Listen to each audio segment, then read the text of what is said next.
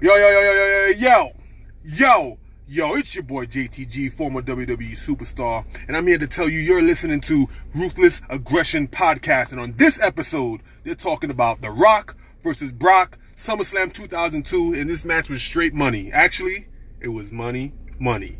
Yeah, yeah. Aggression! I forgot to tell you. Yeah. Don't make fun of me! Sucker! Here comes the pain! Enjoying the ride, Randy. His name is Eric Bischoff. What is the one quality that you possess that makes you think that you can walk out here and come into the ring and face the very best in the business?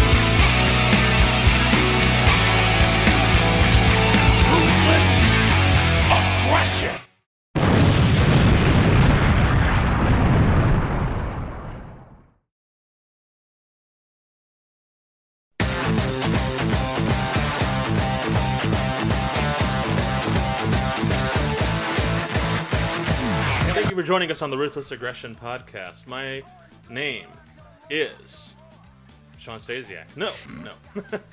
I'm the Shawn Michaels of the Ruthless Aggression Pod. You're not going to hear any swears or slurs from me. I'm Levi, I hope you would. joined with the. Someone says, "Hey, I hope you wouldn't say slurs." Jeez. Anyways, that's Levi. I'm just saying I'm a. I'm just saying I'm a good boy. I'm joined with the Eugene of the Ruthless Aggression Podcast. Yes, I'm the Eugene. Going full heel. No, I'm, I'm I'm the. uh I don't know. Who would who would I be? Now you got me thinking because I love Shawn Michaels, but yeah, I guess I'm not the Shawn Michaels. I'm not completely squeaky clean. Just to keep with the DX theme, I'm the Triple H because I'm gonna talk. over- I'm gonna bury you. No, You're going to turn your back on me? Is that, is that what's that's, going that's on? it. That's exactly it. I'm Kyle. What's up? Yeah, my stepdad. I remember like whenever I was first really into wrestling around like 2002 ish. Um, my stepdad uh, found out I was watching it. I guess because I went to go watch it, and he was like, "Oh, you, you know it's fake, right?" And I'm like, "Yeah, yeah, whatever." And he's like, "Yeah, you know when, when they bleed, they, they cut their heads with a razor blade." And I'm like, "That doesn't make any sense. Where would they hide the blades in the match, Goofy?" You know. Yeah. And it's like looking back, it's like what what joy did people get from doing that? It's like, uh, oh, you like a thing? Well, here's how it works. You like it now, stupid? it's like, yeah. You know, like, you like you like watching football. You know it's all professionals, right? They ain't real people. it's like, yes, okay, your point. you know, What do I know, Levi? sorry, I got I got a tweet. and It was really funny. Anyway, uh, I think It said it said lol xd and had a picture of a troll face on it. Was that it? Uh, yeah. Uh, I'm, I'm still doing. I'm just looking at a rage comic, you know, like. Oh my gosh! I saw a rage comic that said like, uh, "Lay me opening cereal box," and then like you accidentally open from the other side, and then it showed the big angry face going "fuck." I laughed. Those were really. They were all the rage. Uh, no pun Oh. intended. Back Oh. in back in the day, back in high school. Back in Honest- year 1924. Some weird Italian accent. I don't know.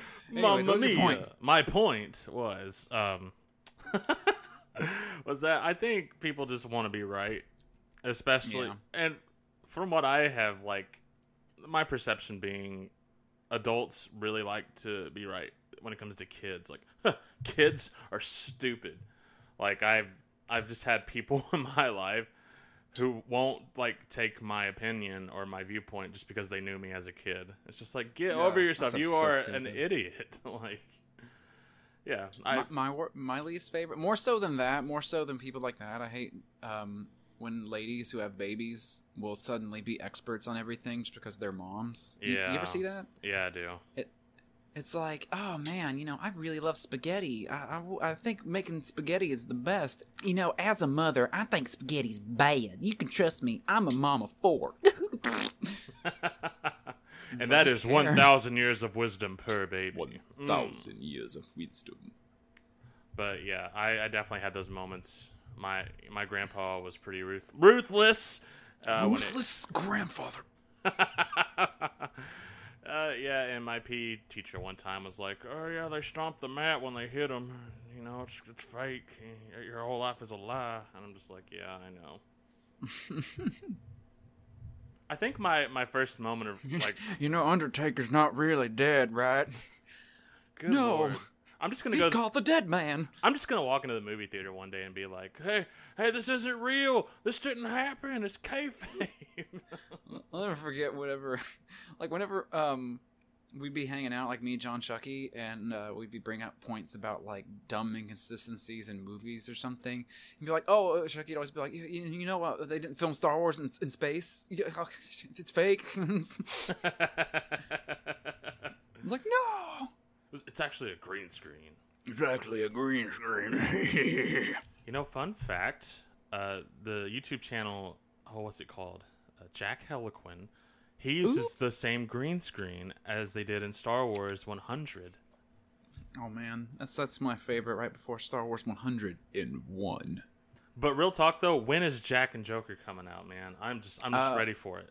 Cheap very plug. soon very soon actually uh last he was wanting to get it done by last weekend because we were all going to have a kind of like a memorial day get together on friday but um he didn't finish it quite in time he still has to work on audio and then uh john couldn't make it so he didn't want to just like premiere the movie without john so Oh, uh, okay. it's very close so I, i'd honestly say probably in about a month's time it will be available to view I'm hype. I'm hype about it. But what I'm more hype about is this episode of the Ruthless Aggression podcast. Are you? Oh, yeah Are you ready?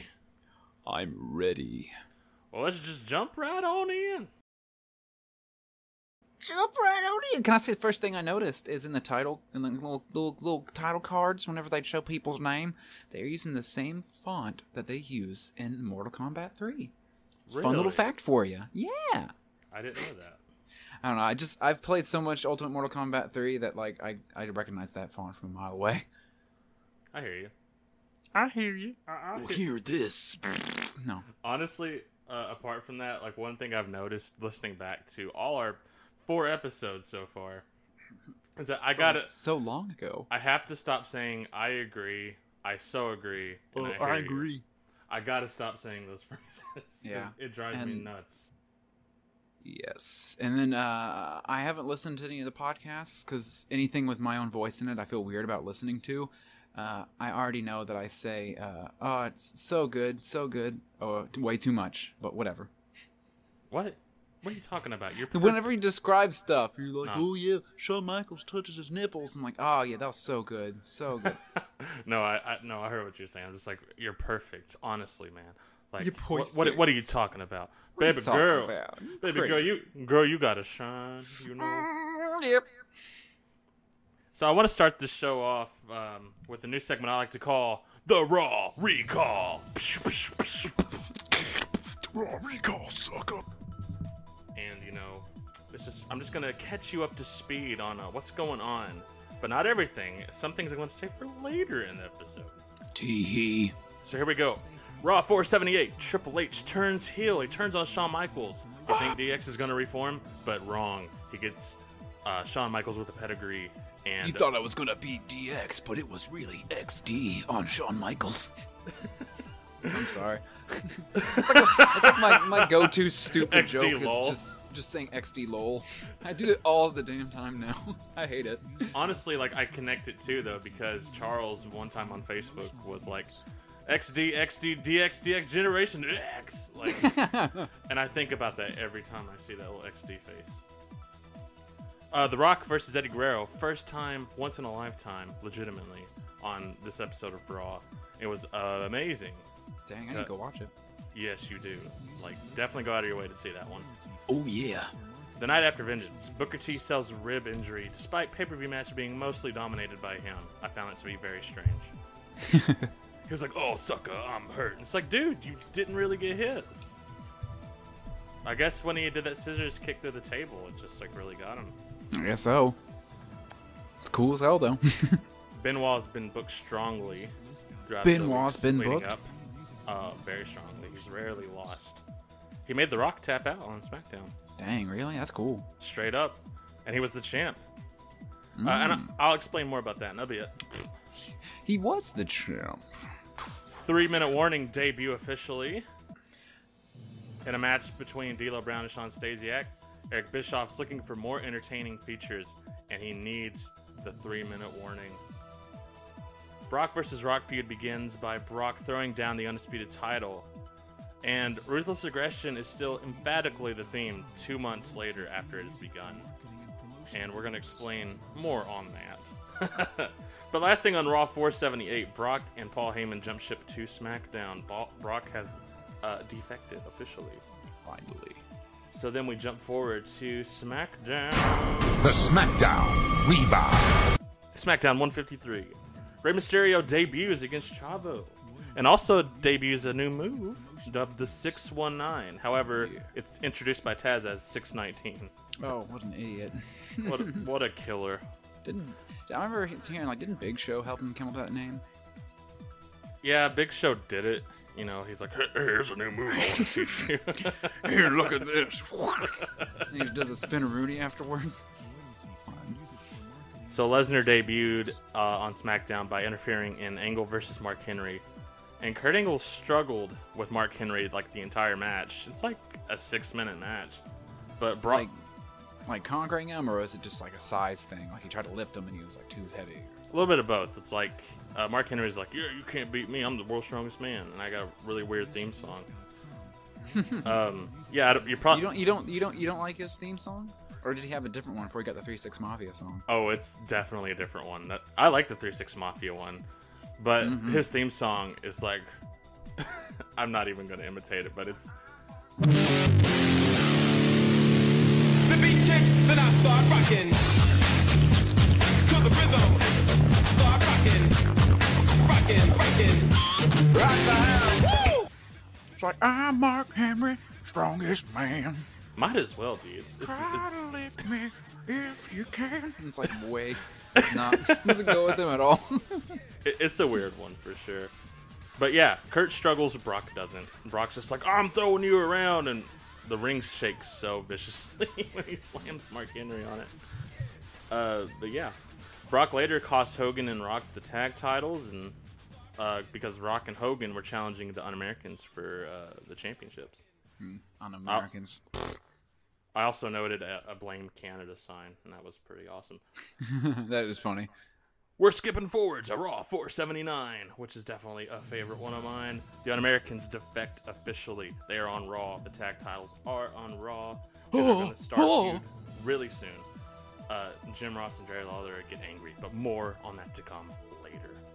I found it hard to skip matches. Like I just spent, I ended up spending my entire day watching all the Raws and Smackdowns, and I'm like, my idea was to to skip over them and you know just get a general idea, but I just kept watching match after match after segment after segment. It was so entertaining. I know, man. Like whenever um, we were doing the inaugural episode, and we just did it over that first Ruthless Aggression Monday Night Raw.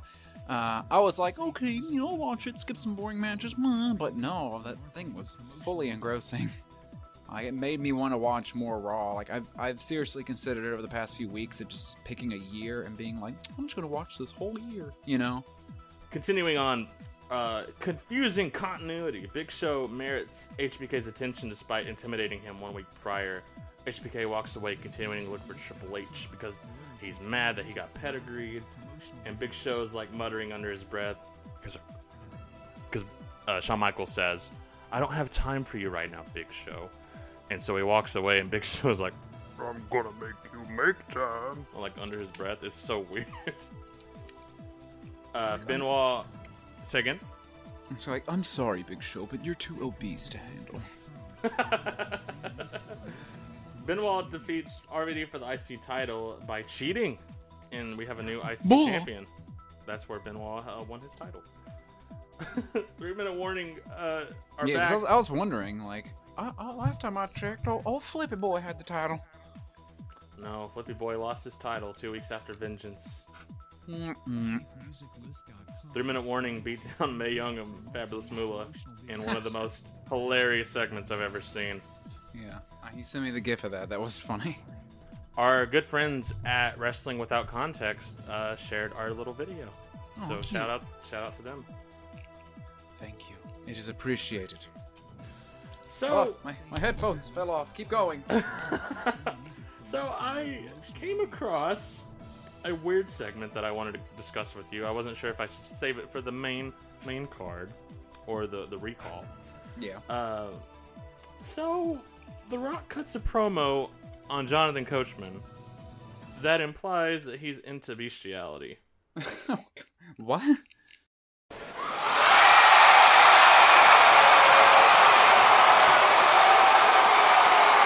Rock. Rock. Rock, we just saw the Un Americans. Rock, we just saw the Un Americans make a serious impact. My question for you is this Are you going to be able to make a serious impact against Ric Flair tonight, considering what happened on SmackDown last Thursday when Brock Lesnar decided.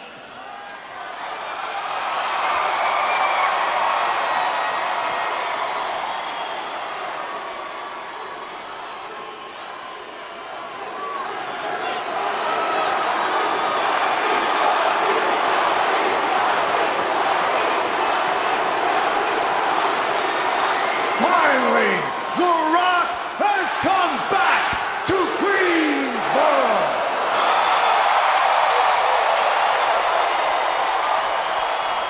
You know, Coach, let The Rock start off by saying this.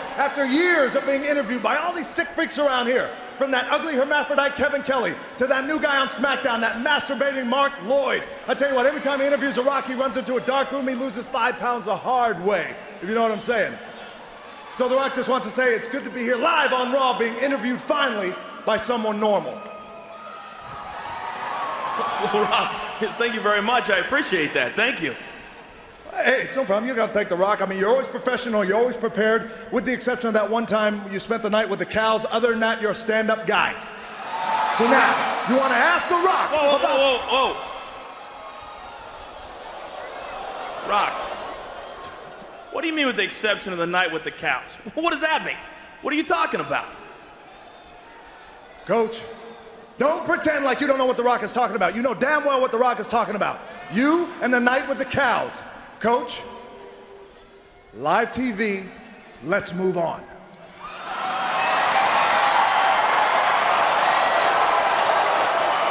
you want to ask The Rock about SmackDown? Rock, I, Rock. I have no idea what you're talking about. Oh, you have no idea what The Rock is talking about? No. You want The Rock to put you out there on Front Street? You want The Rock to do that? Huh, is that what you want?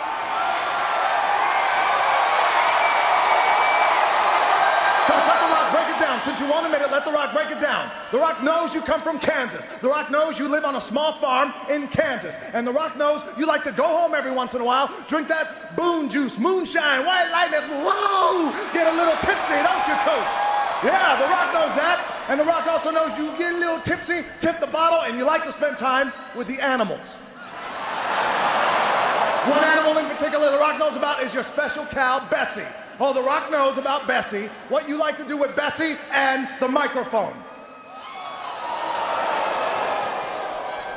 I'm afraid I don't follow. I don't follow. You don't follow? Well, how about you follow this? One night out in Kansas, in the middle of the farm.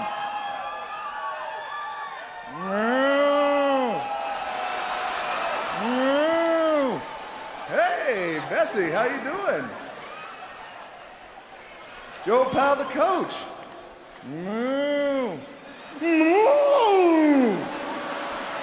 How's that ring a bell to you, coach? So why don't you just admit it? The Rock knows you like sticking microphones up cows' rectums. Don't you? Don't you? Rock, it was just one night. It was just one night. I was drunk. You know how. Whoa, Whoa, whoa, whoa, whoa, whoa, whoa, whoa, whoa, whoa. Whoa. You just admit that? You do like sticking microphones up cows' rap? The Rock was kidding. I was joking. And now you admit that? Now what's the matter with you, you sick freak? What's wrong with you? Oh, damn. Look at that cow over there. Where? Right there. You sick freak.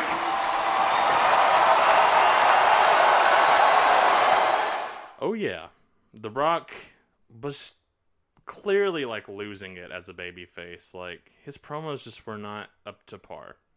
You know, he he was talking about sweet cream on an ice cream sandwich and Yeah. you know all these weird phrases he came up with that just weren't weren't funny.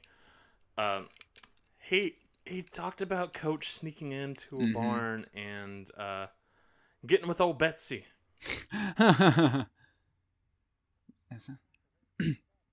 Oh no, is this is this the one you were talking about? The one that made you go like go? Oh no! Oh no! No! No! No! No!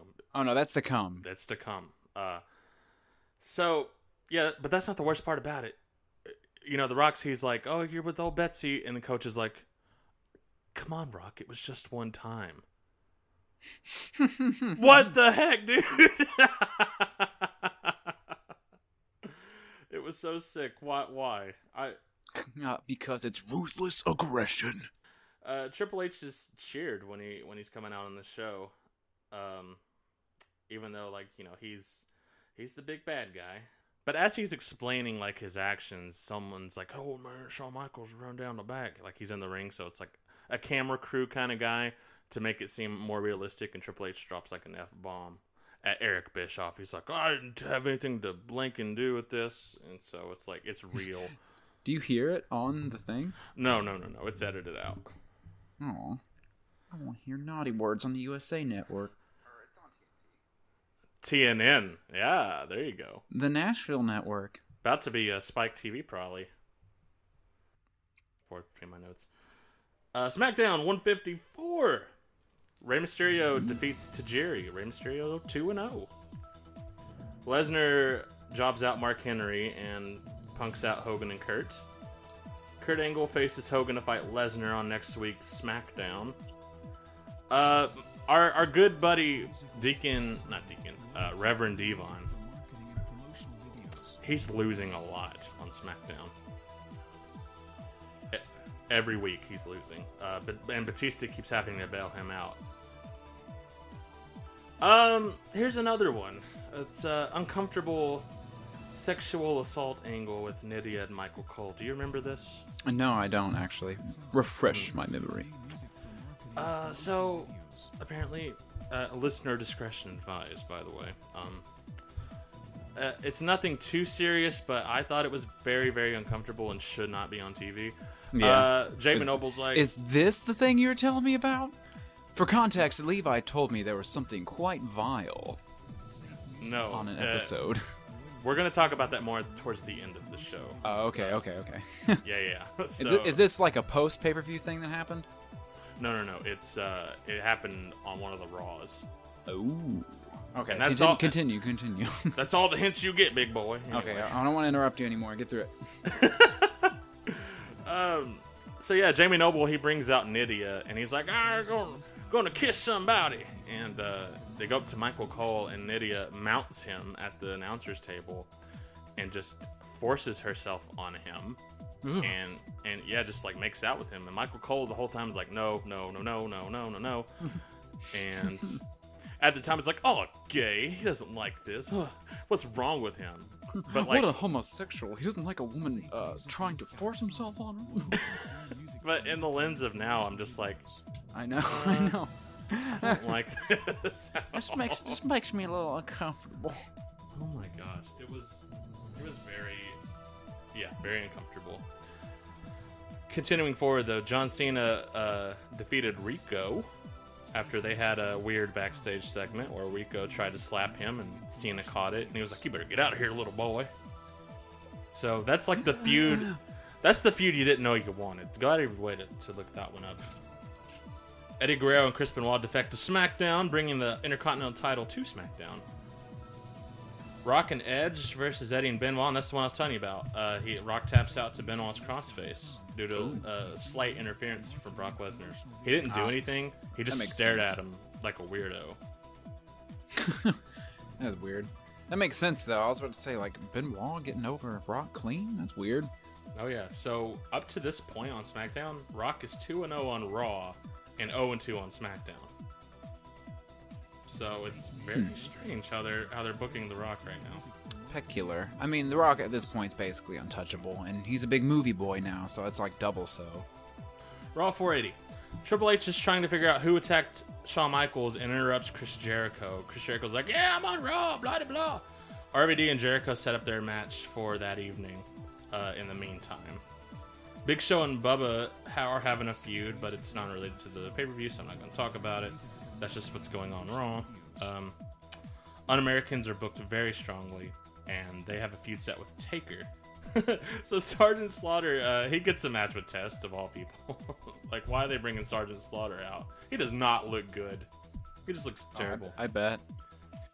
Uh, Victoria debuts, and she defeats Trish on her debut. So good for her. Uh, Howard and Lillian are feuding over the announcer spot, but then warning, warning, warning.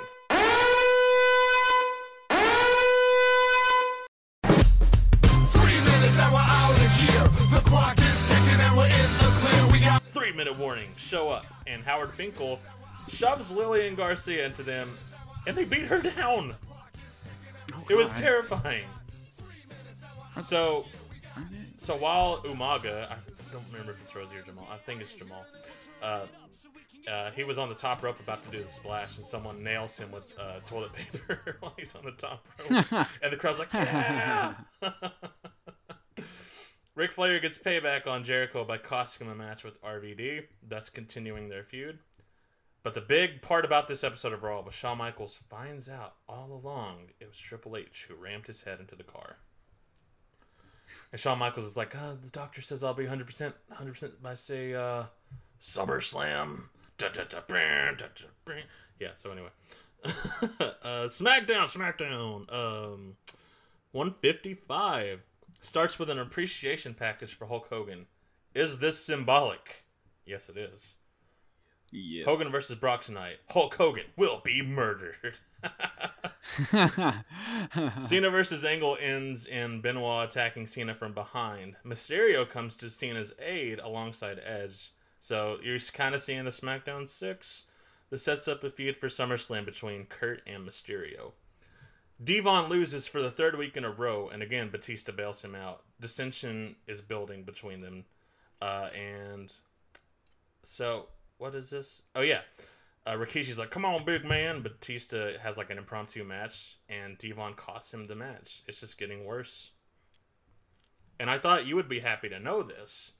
There was, uh, Yes. on this episode of SmackDown, there's a get the F back sign. Yeah. I love that. That's so great. I'm glad somebody was thinking the same thing.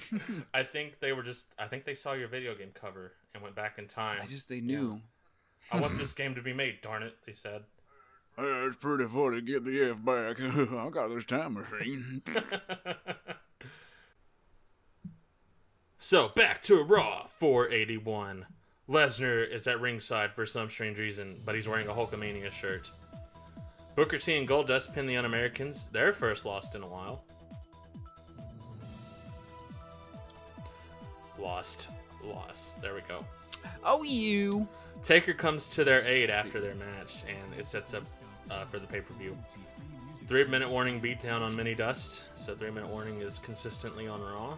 Ric Flair pants Chris Jericho after their match and attempts to put him in the figure four.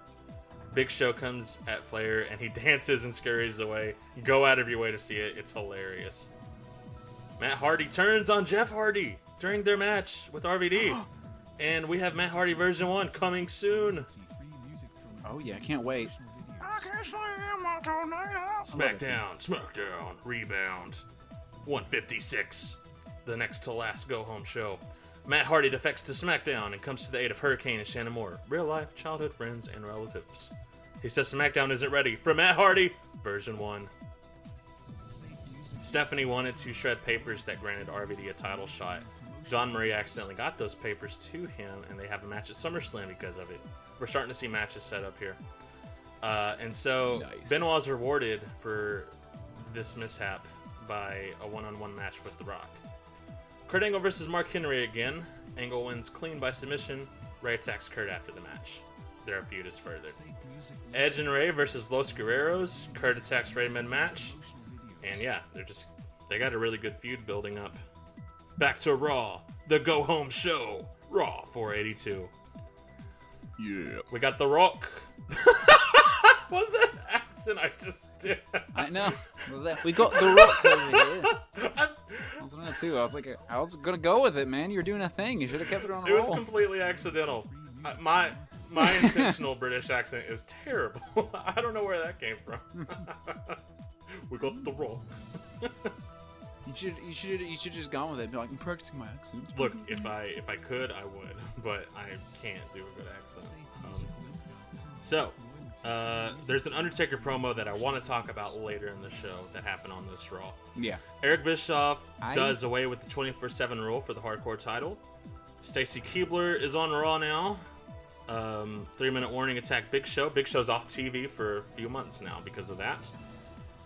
Uh, Eric Bischoff makes Triple H versus HBK a non sanctioned match. And here is what I want you to go out of your way to see on this Go Home show. Fozzy performed live, Yeah. and at this point, Chris Jericho cannot sing. He is terrible, and I don't think it was uh, intentionally bad. I think he was just terrible at this point, and maybe he took vocal lessons at some point. Um, but like he's into it, he's feeling it. The crowd, he, he, he thinks the crowd's into it, but when they stop playing, they're just like, boo. and it's unfair because the musicians are really good. It's just Jericho's a heel, no one likes him, and he can't sing. You're just you're just setting it up for failure. And so Ric Flair is bloody from an altercation earlier in the show, and he comes out and destroys the set. He looks like a madman. It's so funny. Go out of your way to see it. Uh, and so Raw ends with Rock going after Brock and HBK beating down Triple H. Jim Ross's call to the end is perfection. That is Raw going into SummerSlam.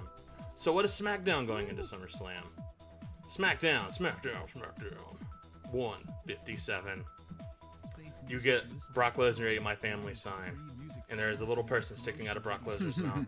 It's great.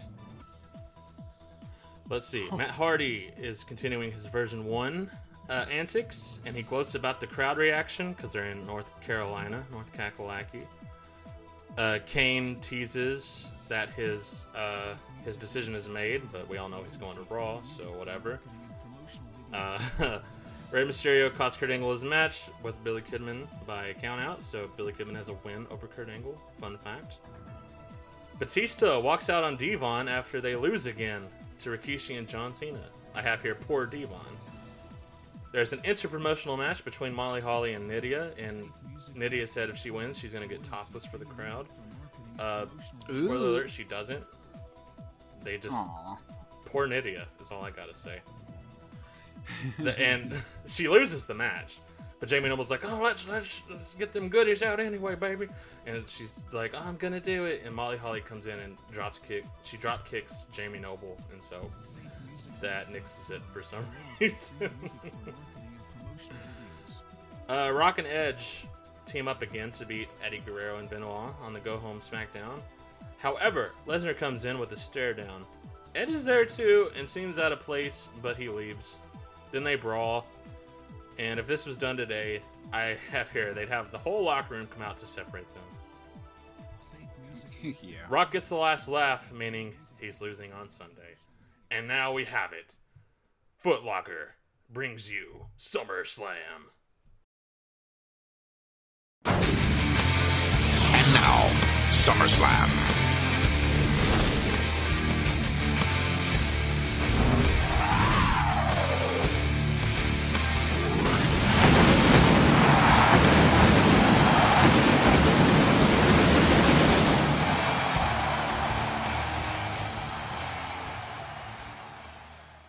So SummerSlam is live from the Nassau Coliseum in Uniondale, New York, but it's billed from Long Island. With this event, SummerSlam became the first pay-per-view to have events in three major indoor venues in the New York metropolitan area. Madison Square Garden hmm. hosted the event in 1988, 1991, and 1998. The Izod Center in East Rutherford, New Jersey hosted the event in ni- 89, 97, and later in 2007. We are presented by Foot Locker, and we've got 14,797 in attendance this evening. It looked at there are a lot of people there. It's jam packed. They're like sardines. Everyone's sweaty, probably. Mhm. I noticed, which is weird because, like, I mean, I- personally, I didn't feel overall that the crowd was too into the show, but you know, whatever. I disagree. Let's talk about it. I, I think when it mattered, they they they were into it, but then uh, you know, whenever it kind of had like lulls, they were just like, I don't care. Like they were so dead for like Benoit and uh, RVD. I'm gonna I'm gonna borrow from from you and say that this Yes. crowd was very smarky. Yeah, yeah, yeah, yeah. But as you said, Kurt Angle versus Rey Mysterio. The end. Yeah, the end. It sucked. Was bad match. Zero out of five. No. there are no pyrotechnics for Angle's entrance, and uh, Kurt Angle has vowed to break Rey's ankle tonight. and raise he shall. He just rips off his leg. Sorry, r- Zach Gowen. He just he just he, he just grabs he just grabs uh Rey Mysterio by both legs and just pulls him in half like a wishbone. He definitely could have. Like when you go back and watch. I know the way the way he threw him around, man. Oh, Uh, so Rey, actually, fun fact: Rey's mask was not on completely. That's like a fun fact of SummerSlam 2002. So like he was like scurrying to the ring, and he attacks Kurt from behind with the springboard Hurricanrana. And this match is underway. You want to run us through this? Uh, no. okay. just kidding. Uh, I'm I'm not the play-by-play guy. That's you, Levi. okay. I well, I like to give you offers. I'm I'm the color guy. I, I work better that way. then we'll keep it that way. This match. I, I'm the broad I'm the broad strokes. You're the fine details. That's how. There we go. All right. the Bob Ross of the Ruthless I will, Aggression I, I podcast. will say, I will say, you know, coming out um, as it's beginning, I love how Angle is so like you could tell as a competitor, as a wrestler, as, as a personality, he's very respected. But at the same time, people just hate him as a heel, and I love it. I love Angle. he's very easy to hate, and I Mm-hmm. and he takes those like if Mick Foley has cheap pops, then Kurt has cheap dicks. Like I, I'm still not over his line from Vengeance where he's like, "We're in Detroit. These people need to make better cars." Like, what? I don't know. It's like Kurt Angle. It's like whenever he would just like heel, like talk down stuff, he just sounded like I don't know, kind of. I don't know, goofy. Is that a word? Is that the word I want to say? Just like kind of yes. oblivious. Like, oh, Tennessee. I figured you'd all be square dancing or something. You know. I figured you'd all be kissing your cousin. I guess you're not too busy making out with your cousins to come over tonight. Shut it, shut up, Kurt, you big goof. Come here, cousin. uh, the ruthless, ruthless aggression podcast. Uh, we get a little dark around here. Keeping it classy. So Rey misses a 619 or a 619, if you will.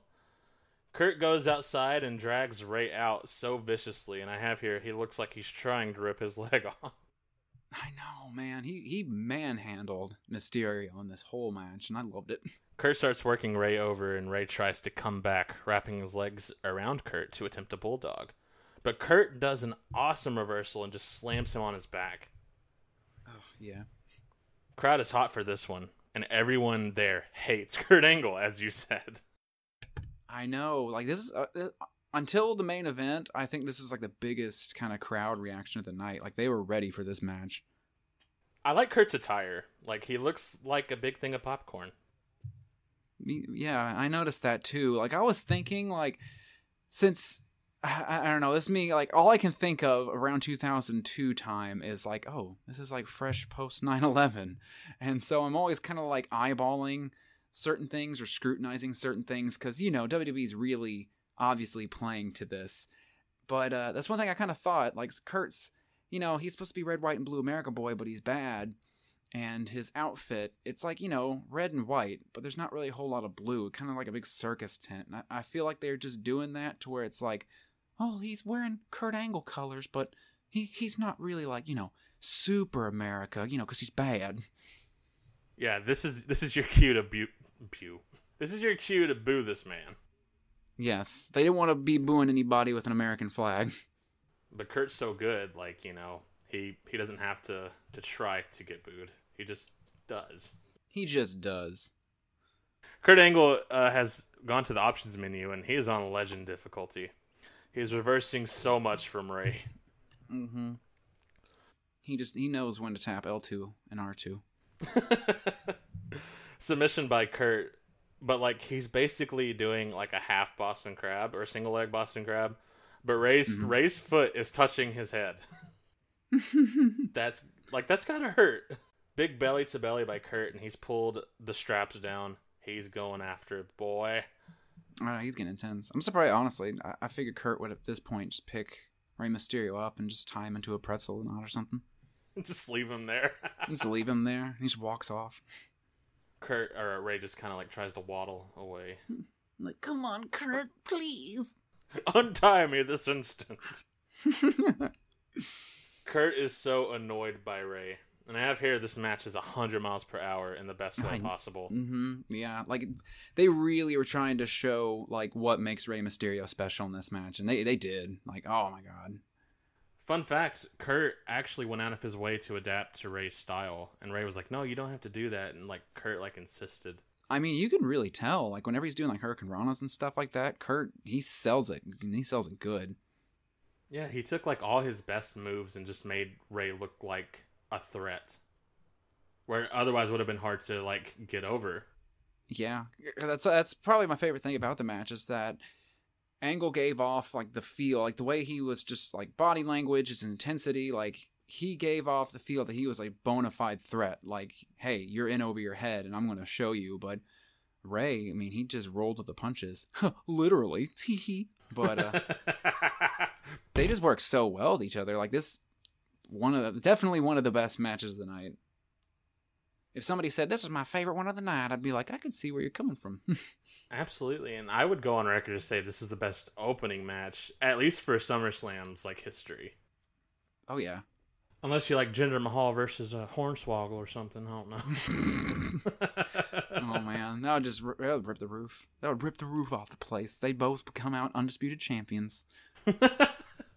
Everyone would just like pay so much money to see that match. I know, I know. I don't know who would go over in that match though. Uh, it'd be a draw, you know, It would be a complete draw. It would be interference by Eugene. it's a three three way for the undisputed uh, championship. Jim Duggan is a special referee. special man match It's, in a, it's a Punjabi prison match too, with a Hell in a Cell on top and elimination chamber. and a Money in the Bank. But Hornswoggle can't reach the briefcase. you just you just can't see the match at all. This, that's this why you ma- like this match this match needs to exist in uh, WWE 2K19. They have to have it. Someone book it, darn it. Book it. So, um, um, you you had brought this up like a week ago, and you said you didn't know why Mm-hmm. uh, the ref was not allowing Rey to dive, and I yeah, I thought, it. I thought it was kind of weird. Yeah, it was like, don't do it. You can't dive, you goof. It's like, this happens all the time now. Who cares? What are you doing, Big Daddy? Like, you gotta let him catch his breath, you big goofball. It's like, no, that's his, his style, big jump boy. I guess they just wanted a good excuse to have that nice spot where you just kind of leapfrog roll or whatever over the over the ref onto Kurt, which looked cool, but it was a very awkward setup. so strange. Jimmy Korderas, we want answers. Everyone tweet your hate tweets to him. Hate, just send your hate tweets at Ruthless Aggression Podcast. Tell us we suck. uh, such such a near fall by Rey. Kurt is like the master of like kicking out at the last second. Mm-hmm. Rey jumps backwards onto Angle's shoulders, and it's reversed into an ankle lock. Such a cool spot. Mm-hmm. West Coast pop and Angle kicks out. Yeah. I, I love how it's like I was just waiting for the West Coast pop, you know. I why isn't that still the move? I like that. I know. I don't know. Maybe because I you'd probably say my knees. Mm, Whatever. Yeah, dude, just drink some young juice. What's what are you Drink some, drink some of that patented young juice. Come on. I told Stephanie recently. I stole a line from The Rock. She's like, she said something really snarky to me, and she and I was she was like, maybe you just need to do this, and I said, well, maybe you need to just drink a big tall glass of shut up juice, and she laughed for like thirty minutes. I kid you not. oh my god, that's great. Was like his big, like underappreciated line. I feel like there's like I, I guarantee as many lines uh, Rock has said. There's probably a million of those. Probably. But just remember, the bestiality lines are best left forgotten. no, those should be put on a golden golden pedestal. Golden thong. What? whenever, whenever you whenever you walk into the newly uh, physical location of the very real WWE Hall of Fame, there will be a, a golden arch, and one side will be Brock in his bestiality comments, and then next will be a, a golden thong award behind his case. a shrine to Torrie Wilson. I want to hear that conversation between her and Vince go down. Uh, hey, uh, Torrie. Uh, yes, Vince. I need that golden thong back. but but I earned it. I need it back now. I imagine it was just as awkward as him telling her she's going to win it. It's like, Torrie, I've noticed your uh, butt cheeks are pretty good. How about we give you a big award for it? Oh, okay. Could I win the championship? Nah. Just walks off. I think it's worth noting that uh, whenever the golden thong is mentioned, which probably wouldn't be too many times after now, Mhm. uh, just keep in mind, folks, this is not a golden thong like like it is uh like something you wear. It's a big trophy with butt cheeks. Yep, it's a big old fake butt. It's like, here, get this. It's a Golden Thong Award, and every time you come out, you have to be wearing it. Uh, Vince, Dude, I how- wrestle in my underpants. I don't care, damn it. How demeaning. Mm-hmm. so to finish off finish off the match, Angle reverses into a Hurricanrana or reverses a Hurricanrana into an ankle lock. Kurt drags him to the middle of the ring and Rey taps out. Kurt Angle wins by submission. Mm-hmm.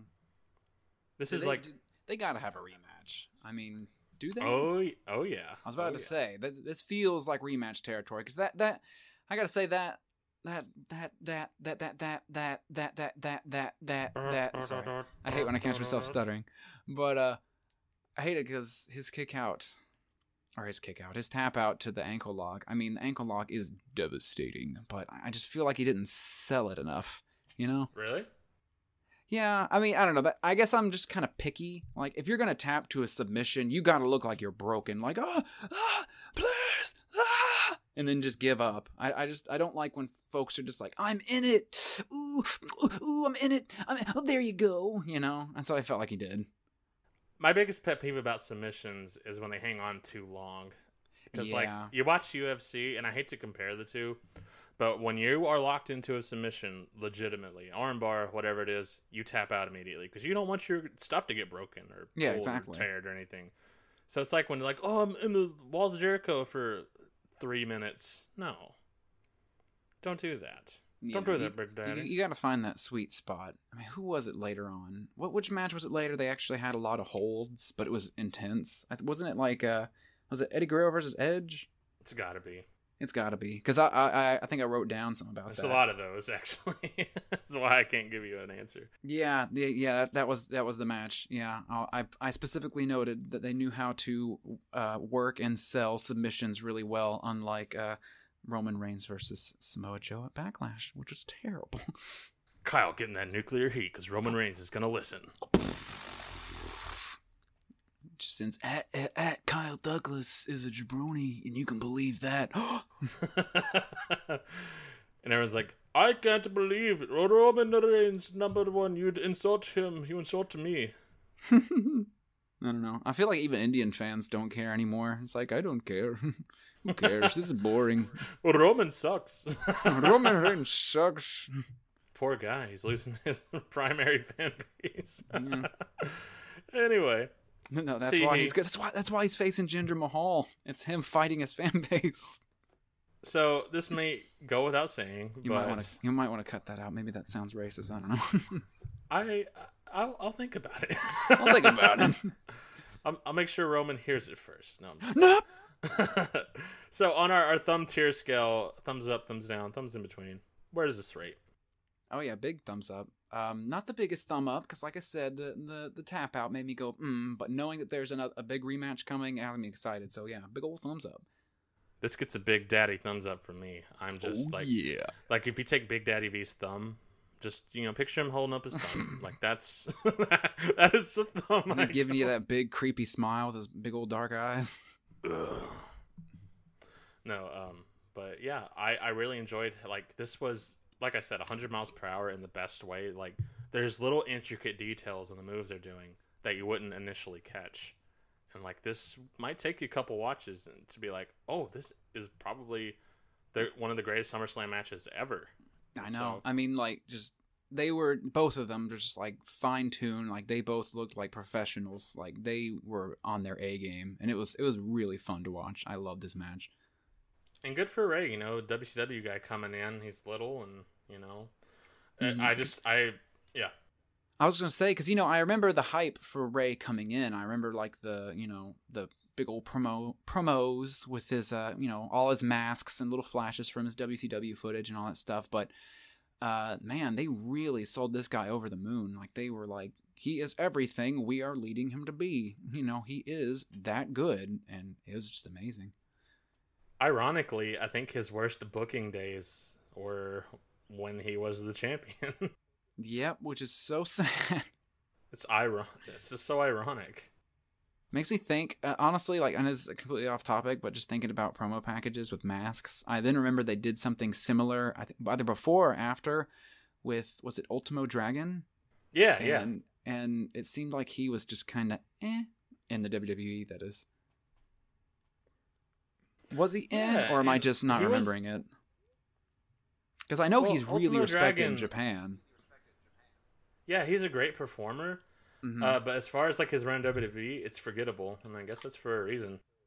Yeah, they just didn't really know how to work with Japanese wrestlers much back then. I think they're they're kind of better now, you know, considering you know two of their top performers are wrestlers from Japan. Well, we're not too far off from him in the timeline, so perhaps we'll get to discuss that more thoroughly and better betterly is what I was going to say. More betterly. more. Can you tell where I'm from, folks? Hmm, We're, we're, we're from New York good. City. That's where I get my salsa. what? So he, backstage promo with Stephanie bragging about SmackDown tells guy to like just a random guy to tell Eric Bischoff to top that SmackDown match. Oh. But Eric is in her office. They have to share an office for the evening. Mm. Uh, I don't. Ha- I don't have too many things to say about these backstage segments other than they're boring and Yeah. didn't need to be there. Like they felt like they had to. It's like we got to push that SmackDown versus Raw angle. We got a video game coming out in five years, but uh, you know, it it it was just weird. Like I love the whole Stephanie and um, freaking uh, Eric Bischoff angle on SmackDown and Raw, but on pay per views, like just don't force it too much. Yeah. It just felt kind of like an afterthought here. Up next, we have Chris Jericho versus Ric Flair. Oh, before that, uh, I just wanted to say I thought it was funny how King accidentally called SummerSlam SmackDown. He did. Yeah, did you not notice that? Totally missed it. They were talking like, "Oh yeah, you know, oh SmackDown and Raw, we're both here together," and you're like, "That's right, King. It's gonna be really great. Yeah, all here at SmackDown, at SummerSlam, SummerSlam, yeah, SummerSlam." That's how Oh, it went, kind of, sort of. It was funny. But anyways, Y2J versus Ric the Man Flair. Rick 2J. I made up that name. It was Nature Boy Ric Flair. Don't don't don't get mad at me. I watch wrestling. As a man who loves stained glass, uh, I really like. Okay. I really. It's like the What? leading expert opinion thing. It's like, oh, how do we perform open heart surgery? Well, as a man who loves stained glass. Come on. I was gonna go- say, Yeah. in relation to what I was talking. oh man, that's funny. Jericho has stained glass themed tights, and I love them. yeah, they were looking nice. I, I don't know. I as far as Jericho goes, I couldn't get over his his beard at this time. I thought it was so gross. See, now you know where I'm coming from. He does not look good with facial hair. Or maybe it's just the overall package. He just looks like a slime ball. He's got those like red tips to his hair, you know? Ugh, yeah. I He's mean, like- trying to be cool. Yeah, it's like it's like I think about like how Edge looks. It's like he wants to be like Edge, but he's coming off just really lame. Ooh, interesting take. Ooh, interesting take. But I think that's kind of what he's going for. I mean, he's the heel. He's not trying to be too cool. Uh, Ric comes out to not a Space Odyssey 2001, and I was disappointed. Uh, Flair is 52 here, making his SummerSlam debut. which makes back to back debuts for Rey and Ric. Jericho backs Flair into the corner, and Ric responds with a slap. Oh, sorry. I was still distracted on my phone because I'm a terrible person. But uh, I thought so, but I wasn't sure. I want to say two things. One, I just noticed uh, Y2J. I mean, this is like throughout the night, but I first noticed it whenever he saw Ric Flair coming out. He really likes just going like, "Oh, son of a bitch! You son of a bitch!" See, that's what I was trying to tell you on the last pay You. Just like he's so vocal. I, I noticed. I want to say I I, love I that noticed a sign him. like S. I know he's he's great. He's very vocal. I, I mean, that's kind of throughout his entire career. He's always been really loud. But uh, as far as Ric Flair goes, coming out, yeah, I noticed that his theme it wasn't the same as it always been. I didn't quite didn't quite dig it. I'm glad it changed. But uh, I thought Flair looked good. You know, he looked kind of leathery. Looked kind of you know. I spend too much time in the sun. But compared to how he looked when he went out, he looked fine. Especially his hair, man. What happened to that? That just disappeared fast. But uh still despite that, somebody had a sign saying Flair is old, and that made me kind of sad. well, I mean, like I said, he's 52 here, and uh, he's making his SummerSlam debut. So I like what happened. What, what took so long, Ric? Rick Daddy.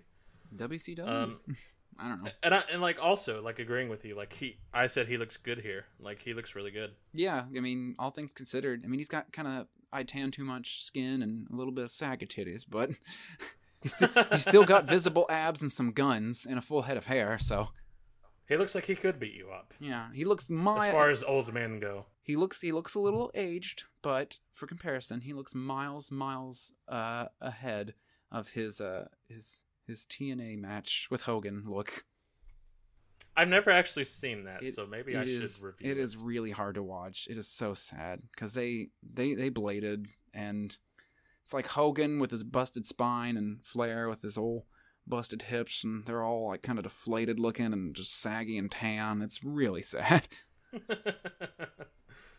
Ric, uh, he starts working Jericho over with punches and chokes and asking him if he likes it. It's very strange. Back Yeah. body drop to Ric Flair. And th- I have here this match is moving much slower than the previous outing. Yeah, that's one thing that I immediately noticed when I watched it. After the first one, I was like, "Oh yeah, what's next? I'm ready." And then it was like, "Y2J, yeah, versus Ric Flair." Uh, oh, you know, it's like I don't mind a slower match. I think overall the match was fine. You know, it was really physical and such. And you know, Ric, for his age, you know, he's worn. He moved pretty good. and He's pretty agile. I mean, still kind of slow in spots, but whatever. But it it felt very much in contrast to the match before it. Flair sends Jericho outside, but he skins the cat. Uh, but when he does that, he runs into a huge chop from Ric Flair. JR says Jericho was two when Ric Flair debuted. Oh gosh. Are they pushing the old? Are they pushing the old thing in the commentary? Oh, yeah. Oh man, I, I wasn't paying too much to the commentary at this point. I was kind of just enjoying enjoying seeing Flair. Well, I mean, they're not being like, look how old Ric Flair is. They're just kind of like, yeah, he's kind of old when you think about it. He's kind of old. When you look at him in his saggy skin. I mean, I don't know. I guess because like he has more respect from you know pre WWE days. They make they kind of like push his kind of prestige, his age. But Hogan, they don't really do the same for him quite as much. You know. Well, he doesn't want to be outed as an old person. I know, even though he's he's older than Ric Flair, isn't he? He wants immortal to mean something. oh yeah, I guess that's why he tattooed it on his back. oh yeah, he did do that. He has the worst tattoos now. Oh my gosh, it's so. Ugh. Jericho reveals the steel part of uh, the barricade and does an axe handle to the outside onto Flair. Flair flops around and bumps into the cameraman, and he's like, "Oh, oh God!" One of my favorite parts of the whole night. Jericho does this boxing like taunt, and he's like punching, like, "Oh, I'm so good, I'm a little boy." Ric tries to fight back with chops, but is met with a drop kick. JR notes that Jericho is trying to tire out Flair, which is no small feat. Because he says Flair is one of the most cardiovascular pure athletes in the WWE, Mm. and I and I don't have a doubt that like he's talking about his partying lifestyle. Yeah, for real. Jericho's like, or Flair's like, I, I, I run fifty thousand miles a day. Have good cardiovascular techniques. Man, it's like I know Ric. You know his whole thing's chops, a lot of chops, but especially in this match, I felt like there were just a ton of them. You know, chop crazy this match was. Jericho chokes Flair with his wrist tape. I really liked that. Ric, Mhm, or that was as cool. you say, "Oh, I, I like that. Yeah, I like that. Ric oversells Jericho's choke on the ropes, and uh, Flair evades and sends Jericho into the ring post. Flair yells "Now!" before a suplex attempt. So it's a little "you talk too much" botchamania moment. I didn't even it's notice that. reversed into. hmm I was, it's uh, I- reversed I was into a Walls of that. Jericho attempt. That's why I said mm-hmm. but you thought I said you thought I said hmm. But yeah, didn't. yeah, yeah, Levi, keep going. Keep going, you nerd. You freaking nerd. Reversed into a figure four by Jericho to Flair. Through a walls of Jericho, that is. Ric taps after grabbing the ropes, and I was confused as to why he did it, if nothing else but to sell the pan. Mm, that that honestly kind of like I kind of confused me. The only only way like in my mind I figure was just that yeah like you you're fighting that urge to tap so much that whenever you actually are free from it you're just like yes I can tap it feels so good yes. it's like when you're on a road trip and you have to go to the bathroom and you're like I can't I can't right now. And That's you- interesting. And you finally get to and you're like yay this feels great my bladder's gonna explode. I guess it's one of those things that like you have to communicate with the crowd, but like, I, not everything is is that way, so to say. Yeah. I, I guess what he was thinking was, oh, uh, the the crowd will know I can't take any more pain if I do this, so it works. But then again, it's also confusing.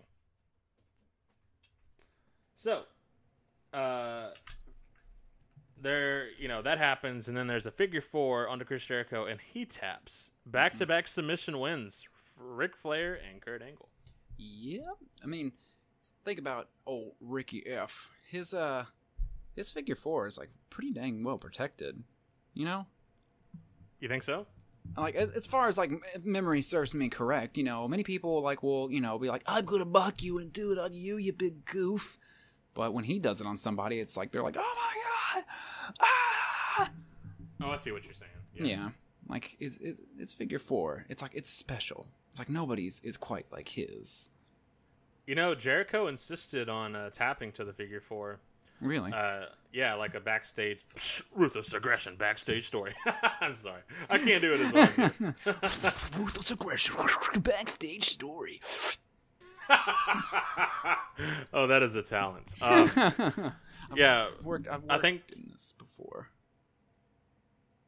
fair enough.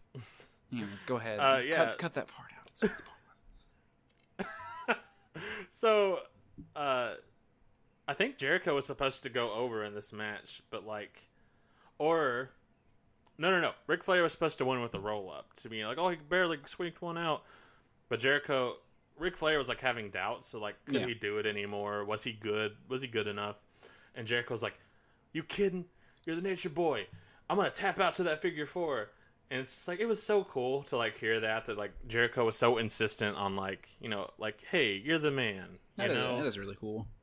Little like that. sweet story That's that's one thing. It's like I was just talking about, you know, just strictly as characters. I know, I know, Ric Flair is a bit of a bit of a goofball behind the scenes. By goofball, I mean a, an alcoholic with terrible sense and money, and he can't really keep his family in line.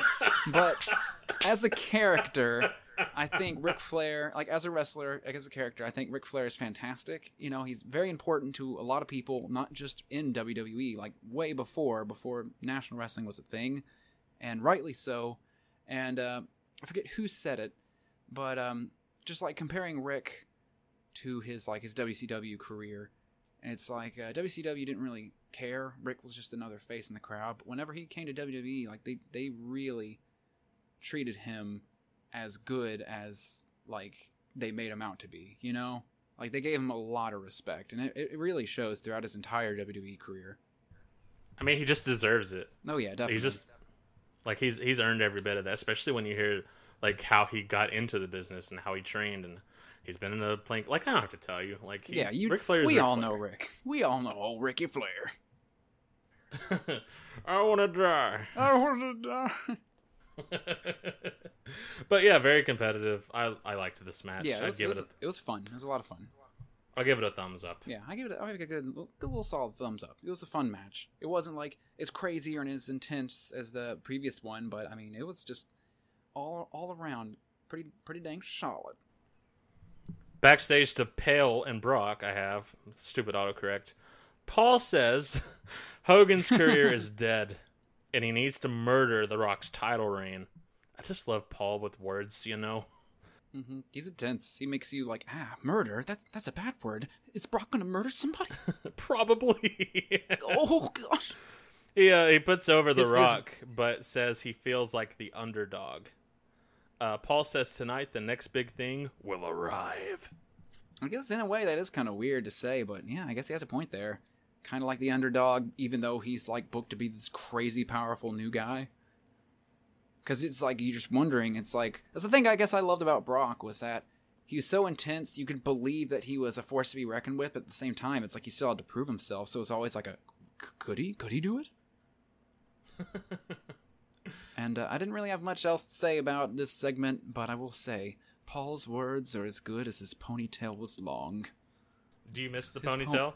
His ponytail was crazy long. I noticed in this pay per view, and Yes, yes. no, like, didn't he? Did he shave it off recently? Right? Mm-hmm. I I missed the small one, not like the crazy crazy long one. That one's creepy, but his well managed ponytail.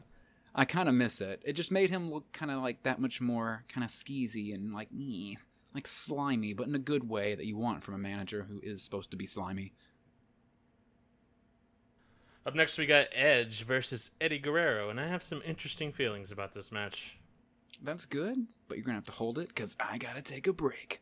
A bathroom break. Ruthless Aggression Podcast. We'll be back after these messages. Hey, Stone Cold Steve Austin for me on this. No, I'm just kidding. I gotta go to the bathroom. We're not considered a pastime.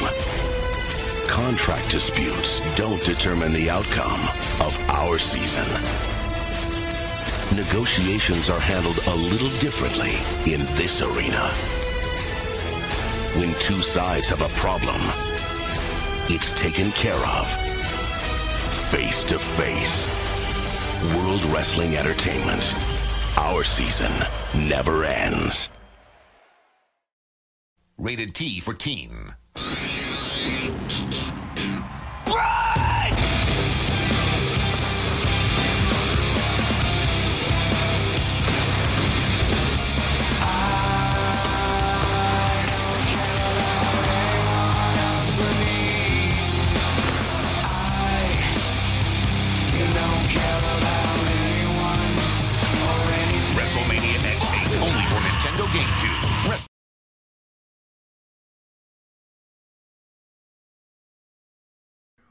Okay, so the signs that I spotted here are I- I'm- Deport I'm- Eddie I'm- sign Yeah, I was about to say the signs here. and a double showing of Dirty Small in the game. And again, Eddie Guerrero has the worst haircut in the company.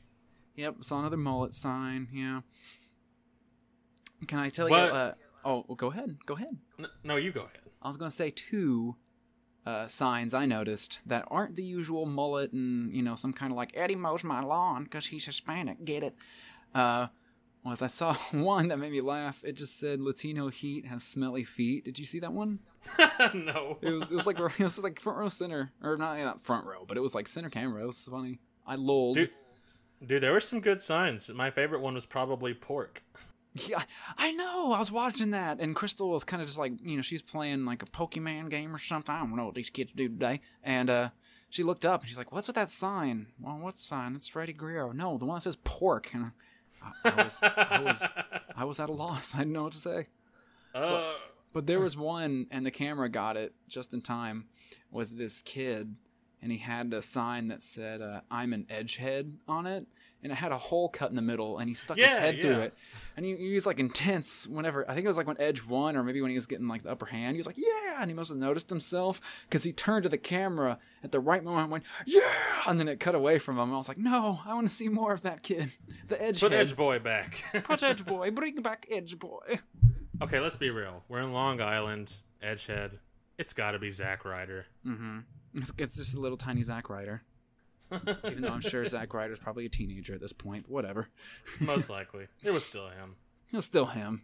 He looked like a boy until he was 30. But I have noted, like, all these signs for these two guys tell. I mean, they should tell you just how over they are. Mhm. Like, the, these people are here to see them. Oh yeah, definitely. Like, ooh, ooh, ooh, ooh. Made me realize, like, one, how much I love Eddie Guerrero, and two, how much I really enjoy Edge. Made me very sad just watching this match, just thinking that he's retired now. But I gotta say, oh, I was gonna, gonna say, I was gonna say, from the moment uh, Eddie Guerrero came out, man, like, oh, he just, he, not like he wasn't just over the top or anything like a lot of heels are. He was just so subtle with being a complete asshole, and I loved it. Like he just, he just radiated just arrogance, and I love it. I love him so much as a heel. I, I just miss Eddie so much. And I don't know. just knowing that he could, he didn't go to what, you know, the length he could have. Mm-hmm. It's just sad. Yeah, I mean we get, we got uh, we got enough to where I feel like, oh man, what if isn't really a thing for me so much with Eddie Guerrero. You know, there's plenty of amazing Eddie Guerrero stuff. It's just that, you know, there could have been a, a hell of a lot more, and I guess that's that's so sad. That's the sad thing about Eddie Guerrero. I do find it weird that out there exists a triple threat match between Eddie Guerrero, Rey Mysterio, and CM Punk. Really, Yes. where where did they record it? Eddie was on the Indies for a short minute, and Rey was on there because WCW had closed down, and I mean CM Punk was running the Indies at that point. So Mhm. I don't know where, but I know it, it is out there. That's crazy. I gotta go find that man. I bet I bet you could just search on Google, you find it. Back when he was doing the Pepsi plunge. Really, is that a thing? Yeah, it's like a top rope pedigree. Oh, that's why is it called the Pepsi Plunge? Was he sponsored? No, it's just his tattoo. Oh, duh. I'm stupid. For a second, I thought for a second I thought you were talking about Eddie Guerrero. I think that's why I was confused. Dude, Eddie just has a bunch of tattoos. Plunge. He just cracks a can open and drinks it like Steve Austin before he does it. Get all sticky. That'd be gross. But Eddie works over Edge after uh, the neck breaker on the ropes, which was really cool. Mhm. Uh, E- Edge launches Eddie so far. Uh, and I love the way Eddie hits the ropes. Like, Steve Austin hits the ropes pretty good, but Eddie, he's up there. Oh, Top yeah. rope, rope hitter. Mm-hmm. um, Edge ties up with Eddie in the ropes and spears him. And I was like, oh, dang, early finish. But no. No, no, no, not tonight. Because he goes for it again, and Eddie reverses to send him outside. Mm-hmm. Yeah, At this point, where this is like this is the point when he kind of really started to like work Edge's shoulder, right? Yeah, because he sent him into the stairs, and like that's his bad Mhm. shoulder. And I have here like awesome continuity moment because we learned that Edge injured that shoulder in a match. Uh, well, Cole said it was against Kurt Angle after a failed spear attempt. So there's that was several months prior to this. Several months prior to this. Sorry, someone someone dinged at me. Was that you? Yes, Weird. I, I said ding. I got a, I think I got a ding too. Weird. Ugh. Ugh. Eddie works over the shoulder uh, many times in this match, uh, but there's a top rope arm breaker by him that just looked really sore. Mm-hmm. Edge just- tries to battle. Yeah, I was gonna say I love how like after he hit the stairs, Eddie was like, "Oh, a weakness," and that just became the recurring thing throughout the entire match, just working that shoulder. And he made it. I mean, he really worked it. I mean, I was like, "Damn." he's such a perfectionist. I love that Mhm. about him. Oh yeah, it's like it's like surgical precision the way he works Mm. Edge fires back with a sloppy power slam, and I like that he couldn't get all of it. But like at Mhm. the same time, I didn't like that he could get much of it at all. Yeah. Col- Michael Cole rightfully calls it out too. I like that he does some one-armed clotheslines though. Those Mhm. are pretty cool. Edge with the bad shoulder suplexes Eddie outside, and I have here, come on, Edge. You big goof. You gotta sell that shoulder better. Edge hits crossbody outside like an idiot, Mm-hmm. and then a top rope execution. Spear reversed with a drop kick. What do you think about that one? That's pretty dang tight. Kind of came out of nowhere. Eddie goes for the frog splash, but hits the knees of Edge. Oh gosh, yeah. Owie. I always hate. I, that always gets me whenever somebody's doing a dive or something and they just get kneed. It's always hard to watch. I just imagine their chest caving in. That's why they have memory foam knee pads, so that when they Oh. land to him, it just absorbs the impact. of course, that's how it works. I told you it was fake. That's my patent. All right, you heard it here first. Memory foam knee pads, make it happen. um, so execution by Edge met with a near fall, and Cole says no one's ever kicked out of that move before. I don't know if that's true, but that's what he said. Eddie headbutts Edge multiple times, and then a frog splash on the shoulder, but Edge kicks out. Strange. Yeah, Edge hits his. I was gonna say Edge is be just being resilient. He's just trying to show he's a strong man. He is. And Edge hits a spear with the bad shoulder for the win. And I Mhm. have here, this match really reminded me of why I didn't like Edge at the time. really? I couldn't stand Edge. I mean, personally, like, is he was he on Raw or SmackDown? He was on Raw, wasn't he? Or is it No, SmackDown? SmackDown. SmackDown. I just, I, you know, honest, I, I don't know what my deal is. I I'm sorry. I'm trying to focus my thought here. I just don't remember him too much. I mean, I remember him, of course, but I, I didn't really start to notice him until kind of later on in the in the 2000s, whenever he was on Raw. Whenever he got, whenever he got his really cool black jacket with all the straps on it, became the rated R superstar, cool guy. On this day, I see clearly. Well, yeah. I Um, need to. I need to play you a, a clip really quick. It's like 30 seconds, but it's so important to what we're talking about right now. You're gonna re- you're gonna love this, I swear. This is from Edge and Christian's podcast.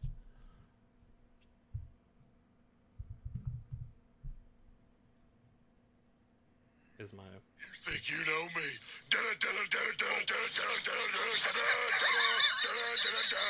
On this day, I see clearly. Who is that? Everything has come to life. Bang, bang. What? Uh, sorry, I don't know the rest of the words, but I do love that song, Edge.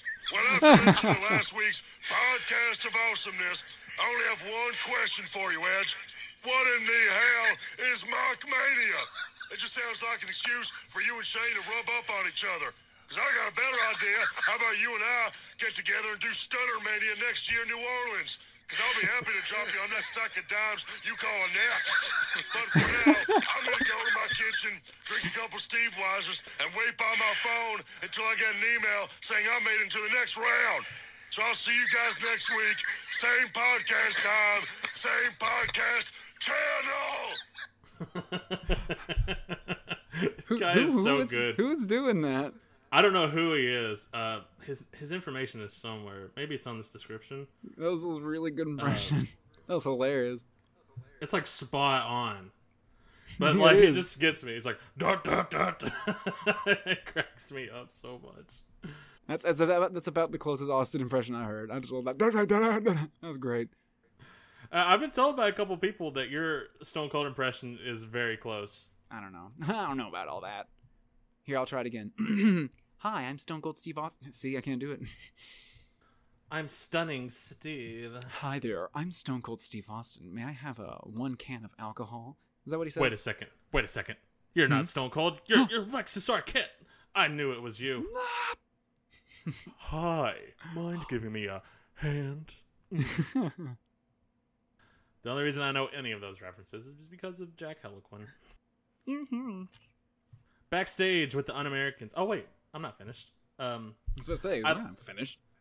yeah. So the reason I didn't like Edge was because this was his match over and over and over again.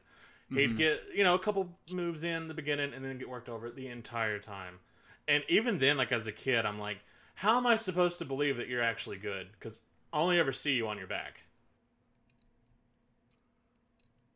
I don't know. Like I said, uh, around this time, I didn't see too much of Edge, so I can't really comment. Uh, I'm just going off of what I know him like later on in his career when I when I and I you know I thought he was really good in his later career. But uh, in this match, you know, I feel like a lot of people were into him. I don't know if that was necessarily because he was absolutely like amazing. You know, I'll say just going off my feeling, gut feeling, this is not him at his absolute best, but just his look and his character. He just oozes like late 90s, early 2000s, and that's probably the exact reason why he was such a big deal. Uh, one funny thing about Edge's appearance, though, is uh, periodically in matches, you will see what he calls uh, one of his biggest regrets, Mhm. and uh, periodically in matches, uh, his thong will appear, and he was like, "Oh, it was so comfortable," but when I go back and watch matches I did, I just cringe so hard and hate that I did that. I, have never seen Edge's thong. Now I'm going to be looking out when I see him next. Won't be too hard. It comes out all the time, and that's But- another but reason hey, why I hey, hated hey, him. Can you can you say, in all honesty, that uh, you think Edge got screwed out of the Golden Thong Awards? I think they need to do recount. Edge should have gotten there. He's got a nice hiney. That's why he was back there with that, that video camera. He was, you know, trying to scope out the, the competition. Mm-hmm. Okay, moving on from this, you're done. Got what you say? Because I wanted to point out something because it was weird. All I was gonna say was I liked the match, but hated the story it tried to tell. Yeah. Oh yeah. Oh yeah. That's something I wanted to bring up. I'm sorry. I'm trying to move us on. I'm not even done. Um. Oh, just for everybody to know, I fake my accent, my country accent. I do it to be funny. I don't really sound like that That's not true. because I realize I do it a lot. That people are going to be like, "Oh, he's a, he's one of them Tennessee boys." No, it's like I hear that accent every single day, and so I like to make fun of it because I'm a little jerk. But But you're but you're from Tennessee, right? yeah, I'm from Tennessee, born, born and raised right here in You got- Tennessee. you ain't got no accent. I ain't got no accent because I grew up watching television. That's pretty much it. That's it. why. I specifically remember. It sounds weird, but I specifically remember being very, very young and watching Seinfeld and being like, "Huh, that's what normal people sound like. I'll sound like that." You know that explains a lot. yeah. Um, I was gonna say uh, the crowd for at least until the last few minutes felt kind of eh. You know, they did not seem quite as into it. But that kind of made me think, well, what was the whole setup for this? Like, what was the setup for this match? Like, there was no title. They didn't really talk about too much of stakes or anything. Like, Eddie Guerrero came out and pointed out his thong or anything. Like, what was the what was? why did this match exist? Levi, fill me in on that real quick before we move on. Well, they were feuding. They were just um, on feu- SmackDown. just general feud. Like, I'm better than you. No, you're not. you know, um, it was Rey and Kurt. Yeah. Uh, Kurt was with uh, Benoit and Eddie. They were Mhm. they were kind of a little stable unofficially. Yeah. I mean, later on, soon, uh, Kurt and Chris Benoit they uh, form a tag team. Uh, but like you know, Eddie's feuding with Edge and Rey with Kurt and Chavo. Mhm. You know, Yeah. They're just the six of those guys are are feuding essentially. Okay, Uh, they- they're all just kind of all connected through other people, and they're all just pissed at each other just because it's wrestling. I get it. Um, I think the more intricate details are like Eddie is jealous of Edge. Oh. E- Eddie's just, but that's generally his character though. He's always on. The reason him and The Rock had Were that you, match you is gonna say because he's, he's always on edge? oh, he, well, yeah, actually, no, uh, but Eddie, um, when he had his match with The Rock, Eddie cut a promo on The Rock, and he's like, "My my little girls, they have, sorry." they have posters. None of me, Holmes. It's only the Scorpion King, and like that. that's what caused that match. and so Eddie's just generally jealous. Oh, he's, okay. He's just he's trying to prove that he's the best. And so Edge being like a top rising star, that makes that. Make Okay, sense. well that clears it up a bit. So before we move on, Levi, uh, kind of what's what's your what's your feel? Thumbs up, thumbs down? I'm giving it a thumbs in between. I I'm, gi- I'm like giving it, it. it I'm giving it me- just a. I'm giving it a fist. Neither thumbs up or thumbs down. It's just right in the middle. It's a, it's a SmackDown match. yeah, I mean it was it was fine. I mean they did f- some good stuff. Uh, I really liked the uh, the whole uh, you know how they sold submissions. I thought that was kind of nice, but yeah, it was kind of meh. Moving on, they cut the, so before they get to the Un-Americans, um, they play that weird little little vignette. I'm I'm guessing just by context, just making fun of the uh, MLB strike that was going on at the time. Was that it? Uh, I guess I I'm not even aware of the strike. I just know that they referenced it. As a thing, at first I thought they were talking about the NFL or something, and I was like, "Oh, is this Vince taking shots at them because XFL?" And I'm like, "No, XFL was 2001. They're dead by now." And it was like, WWE, we don't take off seasons. We never complain about unfairness. We never complain about this. We're cooler than you, you know. And it was obviously Yeah. directed at somebody. It was like really ham-fisted. And then later on, uh, like I remember Michael Cole and I think it was Michael Cole and Taz. They were just offhandedly be like, "Oh yeah, the MLB strike." Oh. And I was like, "Oh okay." this is them trying to. This is the pre hashtag bad guy versus good guy kind of them trying to get some relevancy for everybody who doesn't care. Right. But it was really weird. I'm surprised you didn't notice that. No, I I I noticed it. I just didn't think it was worthy Didn't- of noting. I, I don't guess. I just I just thought it was really weird. It just stuck out to me. You can cut this part, but whatever. No, no, that's fine. Um, but yeah, backstage with them, Christian says that they can't wait to expose uh, Booker T and Goldust. Only problem is they have to do it with. Wait, hold, uh, on, hold, on, hold, on, hold, on, hold, hold. You didn't even say who is doing the talking. You got to introduce them. I said Christian. Oh, okay. I thought. Well, you said Christian, but you got to be specific. It's the Un-Americans. I said the un-Americans. You did not say the un- you said the Un-Americans once 50 years ago, Levi. We're really cutting back that far after our whole conversation? No. Okay, if I am wrong when I go back and edit this, uh, I'll give you a can of Coke. There you go. So anyway, let's just try it again. Backstage. Try again. we cut backstage with the Un-Americans. Christian says that they can't wait to expose Booker T and Goldust. Only problem is they have to do it in Long Island. Boo! Boo. Hey, that's America. Hey. Lance Storm says they're lazy and spoiled, and Christian says that they don't appreciate world class athletes like them. They always want more, and they'll have and they'll give them more of the un-Americans as world tag champs. So up next we have Booker T and Goldust versus uh, Lance Storm and Oh, Christian. Hey, hey, hey, hey. You're going too fast. I was just want to say. Go, so I'm sorry. I don't buy the un-Americans. I think they are incredibly lame. I do Really? not like them. They're so lame. I mean, I guess they're just a product of the time. Post 9/11, we hate that's, America. That's, boo that's us. exactly what it is. I, it's like it feels so forced. It's like, okay, America. Oh yeah. Is this before that? Uh, what was his name? Not terrorist man. Muhammad Hassan. Muhammad, Muhammad Hassan. Yeah. Is this before or after Muhammad Hassan? It's way before. way before. It's like they're like, okay, well, how about we get a terrorist character? Oh, Vince, mm, ooh, it's not quite a year yet. That'll be really insensitive, I guess. Whatever, I don't care. Well, how about we get some people not from America? Uh, Where? France? No, we don't have French wrestlers. We got a lot of those Canadians. those damn Canadians. it's like I just don't buy it. I like to imagine Vince is just always that way. It's like they're not American. They're they probably just hate us. Throw them in there. I, But, I guess yeah. I guess I'm just carrying my nostalgia over, and that I just remember I'll never forget the Fourth of July 2002 and watching them on SmackDown, just being complete heels. Like I guess that's just how I'm perceiving this.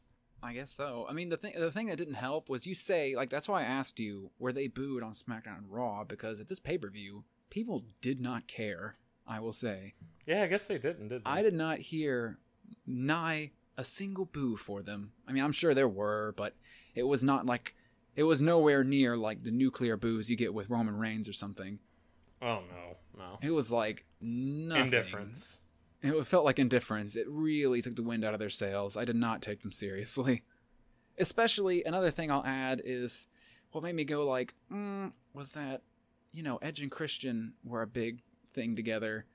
And then here we got Christian coming after Edge, a fellow Canadian, just won a big old match, it just feels like it makes them that less credible. I mean, that's just me. It's like, oh, boo, America sucks. We are Canada. I mean, I guess you could argue, well, they're not saying Canada's better, that just America sucks. But I don't know. That's just the way I see it. I mean, you know, they're pretty hypocritical with their, you know. I, I think, what was it? Bill and Jericho were in a tag team match with Muhammad Hassan and, and Daivari, Mhm. I think it was. And Yeah. like, USA. And no one is from USA in that match. so, anyway. I, oh, I just, I just hate how that still, it still goes on till today. it's so cringy. It, it, Like it we shouldn't work that way. Make them love America. Yeah. I'll never, I'll never forget. Remember that episode of, um, I think it was Raw. Of course, it was Raw. No, we watched SmackDown, uh, where Rusev was in doing his whole like, "I'm from Russia" thing. Yeah. uh, knowing full well he's from Bulgaria and that he has a Bulgaria tattoo. Um, and he came out and sang like the Russian anthem, and they cut to that guy holding his hands over his son's ears. Do you remember seeing that? Yes. That was so stupid. Anyways, anyways, anyways, anyways, let's get to it. Booker T and Goldust. Booker and Goldie versus Lancey and C- Christie. oh, Lance and Christie. So yeah, uh, the Un-Americans defected to Raw uh, prior to this, and um, Mhm. I think it's a perfect fit. Uh, Oh, yeah. Lance Storm was cutting a promo one week, and uh, Jim Ross is just flipping out over the upside down American flag. I know. If there's one thing I could say is that Jim Ross was selling the crap out of them. Like every chance he could get. Like I don't like them. I think. It, I think it stemmed. I mean, yeah, that's why it's perfect. You have two Southern boys and Jim Ross and Jerry Lawler. It's like, oh, I like the American flag, you know. and so, uh, yeah, on that on that Raw, it was so perfect. I I found myself laughing out loud because Lance Storm, uh, in his promo, was running down celebrities, starting with Elvis, and Jerry's like, "Oh, hey, wait a minute," and you know Jerry's like the heel guy, so now Jerry doesn't like you, which gives them more "And- heat. And, then he went, and your terrible American food, like, I don't know, just off the top of my head, Oklahoma barbecue. Now come on. Well, that's close because after It's Elvis, close. Did he? Oh man, did he do it? What did he, what did he say? What did he say? after he runs down Elvis, he then runs down John Wayne. And Jim Ross is like, "All right, come on!" and J- and John Wayne is like Jim Ross's hero, so it's like worse than barbecue No, sauce. I would never have guessed. I, I tweeted Lance Storm. I shared this with you last week. And I was like, I wonder why Yeah, that I is. that. And Lance Storm said uh, it was likely Vince uh, taking shots at them. well, you know, low hanging fruit. and here's here's just a little a little um, uh, extra piece for you.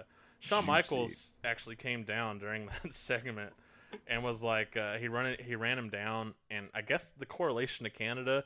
Uh, he's just like you can be like your hero Bret Hart and take off for whatever. It's like for no reason taking a shot at Bret Hart. That's just how they were, man. Like WWE was like unashamedly like, I hate Bret Hart. What are you gonna do about it? Mm. When I watched that Shawn Michaels documentary, it's like they were like, yes, yeah, the Montreal screw job, it happened, but pff, Bret Hart, am I right? And it just felt so awkward to watch. yeah. It's like, Uh, listen, we screwed Bret. We admit that. But Bret Hart also screwed himself too, and he's the devil. I don't like Bret Hart. I think he's one of the most overrated performers of all time. I will. s- Yeah, I, I agree. However, Another patented ruthless aggression hot take. I feel that he's.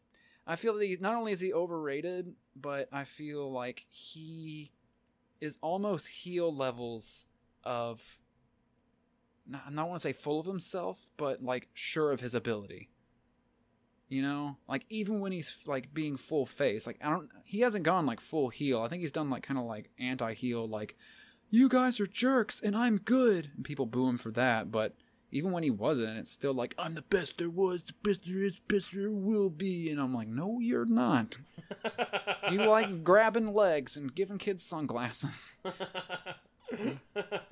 so does Danny King. oh man, he just Anyways, takes uh, himself too seriously. But yeah, moving on to the match. So, Un-Americans are billed from Canada, just Canada. I found that to be vague. That gross un-American country, Canada. Yeah, the upside down American flag is the universal symbol of distress. Didn't know if you knew that so. or not. Goldust and Christian start, and Goldust does his little butt bump move. hmm I, I love. I, I gotta say, like the highlight of this entire match was just the chemistry between Goldust and Booker T. Like, just, uh, I love him. I love him so dang much. And that's what they've been building to, you know, when the Raws leading up to is just like how Mhm. close they are. They work so well together. Like, and I know most of this match was just like Goldust getting his ass handed to him, but like, you could just see the anguish in Booker T. Like, oh come on, you know, That's my friend. He's gold. my friend, my We- friend. We want the gold, sucker. uh, Goldust uh, takes a nasty bump to the outside, and Christian attacks him there. Mhm. Christian taunts Booker while uh, they work over Goldust. And then he reverses into a roll up and tries a hot tag, but is denied by the Christian. The crowd rally for Goldust to tag in, and Lance has the ref distracted when Goldust tags Booker T. And Nick Patrick is all Dude, like, he- yeah. I was gonna say that got me too. Like I was like, oh yeah, time for Booker, and he came in, and all of a sudden the ref was like, no, no, no, you're not legal, and I was like, oh, come on. Crystal was too. Crystal was actually into this match when she kind of stopped playing her, her DS and started watching it. Dude, she Chris- loves Goldust, surprisingly. Man, I mean, how can you not like Goldust? Now you need to show her the. You need to show her the street fight he had with uh, Roddy Piper, Mm-hmm. and they they do the uh, O.J. Simpson angle. Goldust catapults Christian into Lance Storm. I liked that. yeah. Goldust tried to get the crowd into it, but no one claps. It was really weird. Like they just did, and they didn't do it when he tried. It was weird. Uh, Goldust is coming out of his suit. It's busted at his armpits. I didn't notice that. He's a little too big for it. Thought you were gonna say his gut. It's like Zapp Brannigan and Futurama just. Come on, Girdle. Hold. Con-chair-to attempt failed, and Goldust responds with a double clothesline. USA, USA. that was great. Whenever they clacked those chairs, like it was like, oh yeah, yeah, he's getting it now. And then we get our hot tag to Booker. Finally, finally, Booker. He's just whooping down on Christian. I gotta say, like, the number one thing I currently love about doing this podcast is it reminds me exactly why I loved Booker T when I was younger. he's just so damn fun. Like e- the little things, he's just so animated. Like when he punches, he's just like, it's like I, I don't want to say robotic, but his movements are just so like, I don't know, I don't know how to describe it. Yeah. He's You so know, the- into it. The interesting thing about Booker T is, I you know I had my action figures back in the day, Mhm. and for the most part, th- they came with their hands closed, like you know, Mhm. like a fist. Yeah. But Booker was the only one I had with open hands. So you can make him do the spinneroonie. You can look at his hands and count to five. Booker needs those hands, darn it. He's got to count. How many times the champion would you know he would be? Exactly. so, um, scissors kick into an unprettier, into a face plant. Lots of reversal there. And then we get our spinneroonie. I know. I love the spinner. I used to be able to do it. I don't know if I can now. I bet Really? prob- yeah, I could. People. Dang, I remember son. being. I remember being in middle school. Uh, it was when I moved to uh, my new school with uh, you know the John School. Um, I remember people would actually be like, "Oh, because I could do two things. I could do the spinneroonie, and I could, I could do the the MC Hammer dance where he shuffles from side to side." You're a product of your time. There you go. So to close this match, Lance Storm tries to use the belt to win. Test interferes with the big boot to Booker, and uh, the Un-Americans win as a result. Oh no, you do, you missed it. You missed the cool Booker spot. What what happened? he gets both uh, Christian and Lance. He gets them both in the gut. They're both leaning down. He gets a double scissors kick on him. Oh That yeah. was so awesome. How did Oh. I miss that? How, I, you, I just like, I think Booker T, just how big and how tall he is. Like, I just, I forget like how much distance, like how high in the air he could get that leg for a scissor kick. It was the And he- best. And he can cover so much too. He can. He is. Ugh. Why? Why Triple H? Why did you have to keep the gold off him? Oh man. Um, I just remember like why I hated them as a kid. But what I can't believe Is this not butter? Yeah. Also, I'm funny. Anyways. I can't believe that this. There's you know their shirt that they were wearing. Yeah. It was an official WWE shirt. That was real. Who would buy that? That's what I'm saying. There's no way anyone bought that shirt. But it was official merch. How how much money you want to bet at that crappy short-lived WWE uh, restaurant thing they had in New York? They did not sell that shirt.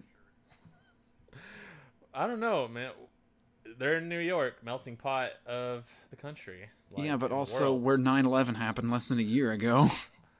it's a good way to go to jail. What are you doing? You're you're suspicious. You're suspicious. You must be one of them terrorists. But yeah, thumbs up, down, in between. Where's this at? Eh, uh, eh. I'd have to say thumbs down. No, I'm just kidding. That was, it was a big thumbs up. This match was fun. Like to me, oh, it's like fun factor wise. This was definitely the match of the night. And I mean, like, Wow. I mean, pure like almost comical fun, not like whoa, this match anything could happen. Fun, you know. Dude, I gotta get you a Booker T-shirt. I know. I love Booker T. Like I'm a Booker T mark. Man, Except for when he became King Booker. Screw that Booker T. That's when I died. That's when I died inside. Booker. King Booker. Stop doing that, Booker T. Get your wife out of the show. She's terrible. If your top guy is King version of Booker T, and the co-people are William Regal and Finlay, you have a problem. Mm-hmm. Officially. but we cut to the world where Nidia is gonna make out with someone. Yeah, fellas. woo. Two obvious plants. Jerry tells JR to confess how many times he entered the contest. And he says, uh, a couple. Jamie Noble calls the guys New York strip steak. And uh, as a meat cutter, I appreciated that. Aw. And uh, she makes out with some guy. The end. Hot take. What's your favorite steak cut? Uh, New York is up there. New Uh, York's but, up ri- there? but ribeye. Ribeyes, Ribeyes a classic. It's because The it's the Cadillac best, of best beef. of all worlds. I'm a subscriber? no. Anyways, moving on. The yeah, Nidia, this whole weird strip steak guys. Uh, Jamie Noble basically just goes like, "Oh, get him, girl! I'm gonna sick him!" And she just jumps on him, and it's like, like they're not even. It doesn't even seem like making out so much as just furiously mashing faces, and it's very off-putting. She's eating his face. Yeah, it is really gross. And like I was trying to explain to Crystal the story of seeing Jamie Noble in a gas station because that was more entertaining. But she was distracted by how weirdly gross and uncomfortable this segment was. Quickly tell our audience about the time we met Jamie Noble. Okay, so we went to Monday Night Raw a few years back. I don't remember the exact date, but it was whenever Leonard Nimoy died because I remember seeing that after. I remember seeing that afterwards. So Google when Leonard Nimoy died. You'll know when we were at Raw if you want to know for some reason. Anyways, um, uh, we stop at a gas station afterwards, and uh, me and Levi go in, uh, get a drink, just kind of look around, and uh, one we see a guy who obviously is like a WWE like I don't know like an official or just like a dude, you know, one of the guys black shirts works for him, just walking around, and we're like, hey, that guy looks kind of official. And then as we're kind of heading more towards the door, we see a dude in a hood with a phone, kind of slinking around. He looks mildly suspicious, so it's probably why he stood out, you know, despite the fact that he was trying to blend in.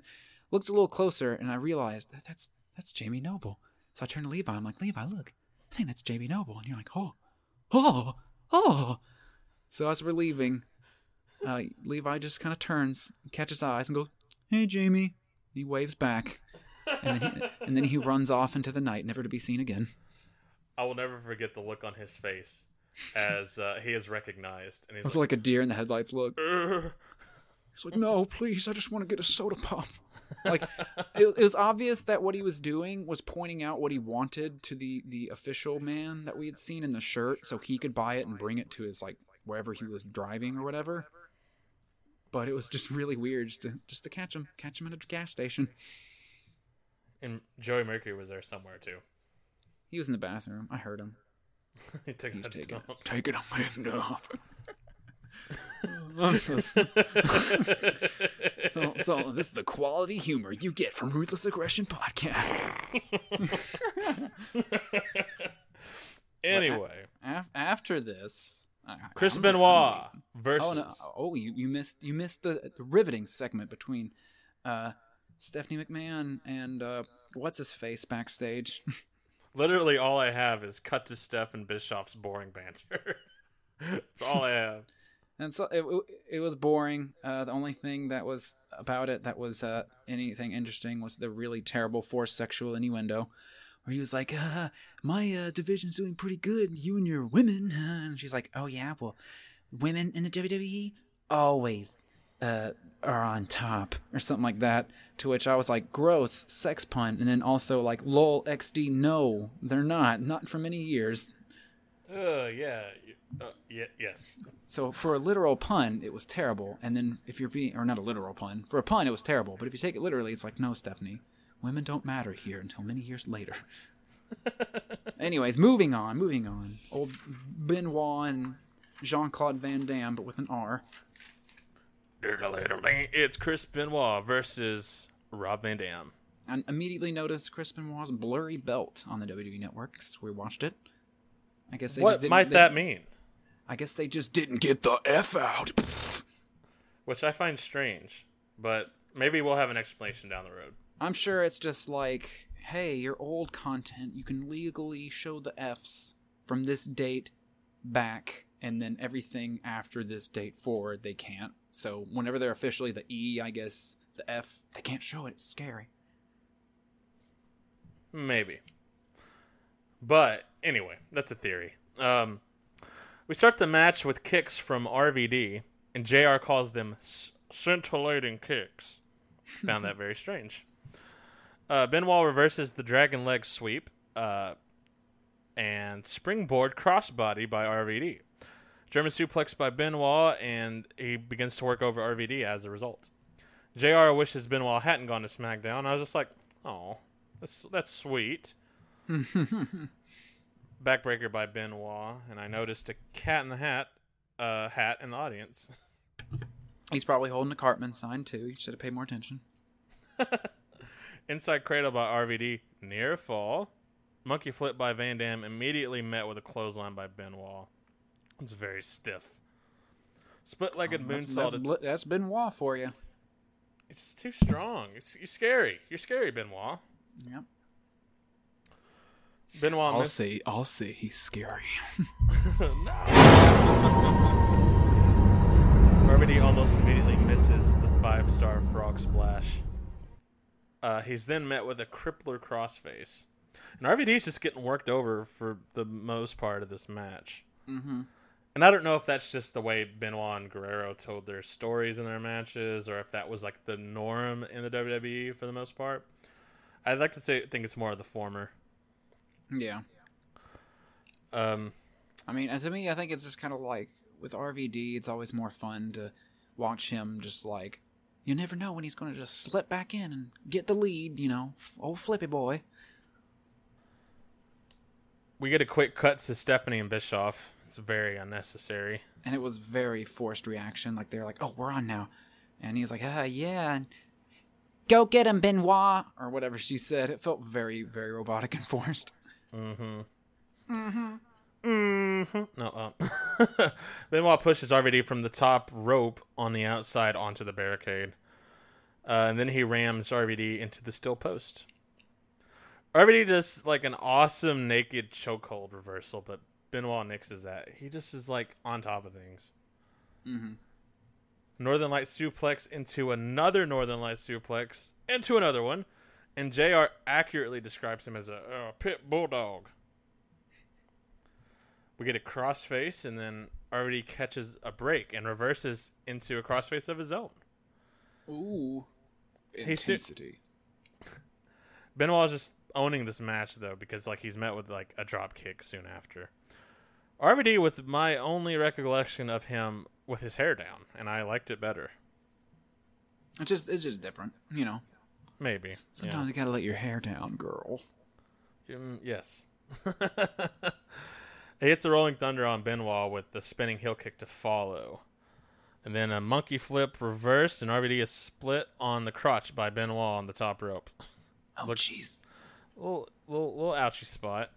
Super back body drop reversed into crossbody by Van Dam. All these moves, man, just like it's very move field, and I like it. Mm-hmm. Not a lot of rest holds in this one. No, no, no. RVD goes for the five star frog splash, hits it, and we have a new intercontinental champion. Yay. Yay. Yay, rived. What did, what did you think overall, Levi? It's a very good match. Um, I was reminded of why Benoit bored me as a kid, though, because, you know, while this was a good match and I could appreciate why it was a good match here, objectively, it's kind of boring. Yeah, I was, I'm gonna say to me this was the as a child. I I guess I could say I was watching this through child eyes because uh, at this point while watching the pay per view, I got distracted by something, and so I was just catching this match kind of in and out, and it just kind of just like nothing really stood out to me.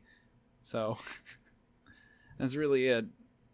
The only things that really kind of were uh, a thing to me in this match was uh, that Crystal commented about RVD that he was very flippy. She, she said that several times. Like he'd do top rope moves or just you know dives and rolls, and be like, "He's flippy." That's what she'd say.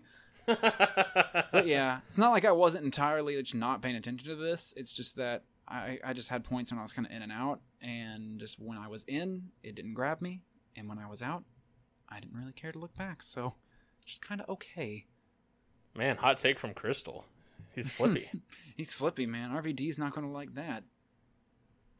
yeah, I mean, all that being said, like I do, I did appreciate the match for what it was. For them to like go that long and not do that many rest holds, I liked mm-hmm. it. Yeah, I mean, I, I will say, to be fair, if I go back and actually give it proper time to watch, I'm sure I'd be like, that was a very solid match. That was a very good show from both of them because they're both consistently like very, very solid performers. It's just that sometimes they lack like the big time wow factor unless they're in, you know, some specials going on. Kind of like a specialty match or something. But I don't, I, I don't get it though because this is back to back pay per view losses for Benoit now, where he was dominant most of the match. Yeah, I guess you better ask Vince Levi. Because now that leaves that the only titles on SmackDown are the world title and the cruiserweight title, whereas Raw, well, they don't have a world title up to this point. I don't guess they have all the other. Okay, I guess it evens out. yeah, it's always going to even out. At least in the end, anyways. Because they have the Undisputed title. Like, what are the main titles? Isn't Undisputed supposed to be a combination of all the titles? They go back to Raw and SmackDown. That that's they have one world champion, and that's how it works. Oh, so it just always flops back and forth? That's weird. Anyways, next. Well, what would you rate this match? Thumbs up, middle, or down? Uh, I will. I will say, I'll give it a big. I'll get instead of a thumbs, I'll just give a big shrug because because I feel like it would be unfair to rate it considering I wasn't completely invested because of forces outside my control. But uh, like like- like I said, if I were to give this proper time, I'm sure I'd be like, yeah, it was pretty good. You know, for what it was, it was sound. I am almost reluctantly going to give this uh, thumbs in between because as a kid I hated this match and always skipped it when I had like because I had a VHS tape copy of this. uh, but as an adult, it was a good match. Yeah, I hear you. So I gotta. That's where it evens out in the middle. Because eh, it is kind of it's it's boring wrestling. yeah, yeah. So we cut back to Eric and Stephanie, and she said, and like she's mad, and he is gloating, and Oh. yeah, that's pretty much it. The end. So up next we have the Undertaker versus Test. Yeah, they had this big hype package before, just I guess kind of hyping how bad the Un-Americans are. It's like they're really like they're bad. Look at how bad they are. And then when Test actually came out, it was like, oh, it's Test. Mm. Nobody reacted in the way I'm sure they wanted them to. Look, Kyle, you don't understand. When they said America sucks in unison, the whole world felt it. Oh, America sucks. ah, and everybody across the world is just screaming in pain. No, it's not true. My old my my favorite part of it though of like the opening package is is you know they have that old stock footage of patriotism, and then Yeah. then then a uh, you know a minor key Sith note hits and it's like bomb un-Americans they hate America. It's like an old old World War II newsreel. Did you see uh you know when they say America sucks in the package uh, right in the middle there's a guy in the crowd plain as day flipping double birds. No, I did not notice that. That's funny. He's very open. so One Yeah, before we get in the match, one thing I will say is the uh, the title card they had before, where it just you know it does the whole like they wiggle around and then freeze frame and it shows you know Undertaker versus Test. They both were looking in the exact same height, similar builds, uh, and they were both doing the same pose. Like they looked like they were related at that point. did, you, did you get that vibe too? I did. I did. Undertaker versus his son that he never knew he had. the overgiver. No, I'm the overgiver, Dad. and You can't stop me. Live in despair. No. Put that on a t-shirt, darn it. so, so what I want to talk to you about is Blue Apron. No. Oh. So the Undertaker on the uh on like the Raw, the Go Home show to SummerSlam, Yeah. cut cuts I kid you not. The worst promo I have ever heard from him. And I have it down word for word and I'm just going to cut a promo on you and I want to I want to know what you think about it when it's all Is, said and is done. Under, Undertaker's promo? yes. Oh yeah, because I mean, if there's one thing I remember from the American Badass, it's his amazing promos. So so pretend you're Test and I'm the Undertaker, okay? And Mhm. let me know what you, let me know what you think at the end of it. All right, what do you got to say, Undertaker? I'm Test. Well, Test is not out there at this point, but you'll Well, I'm watching this later on that night on WWE.com. You're watching it from uh, the side of your I'm, eye. I'm watching it backstage uh, while I stand looking at a, a big tube TV, conveniently next to a man filming me. Okay, so here it goes. oh yeah. The first thing I want to say is I've never been one to make my political opinions public, and I may not be the poster child for all America for the all American boy, but I just might be. Because just like my country, I don't take no sh. He says it, and it's unbleeped. That's the very reason that I'm proud to be a man, and I'm proud to be an American. Because only in America can a man like me be me. If I want to be a tattooed, fire breathing dragon, then that's all right by you. I can do what I can. I can do whatever I want to say, whatever I want, and all I got to do is back it up with these soup bones. With see? these what? soup bones. Okay. You see, these are the freedoms I enjoy here in America. But you see, I realize those freedoms come with a price. I realize there's a lot of good men and women who fought and died to give me them rights. And because of that, I have a deep and abiding respect for those individuals. And because of that, I respect, and because of that respect, I got a deep, deep problem with those individuals who come into our country and abuse those freedoms. I'm talking about people who aren't even citizens of USA. That's right. I'm talking about the un-Americans, and especially Test. You see, Test, I'm not afraid. I'm not afraid to pledge allegiance. It's okay, Levi. Take a deep breath. You can you can get through it.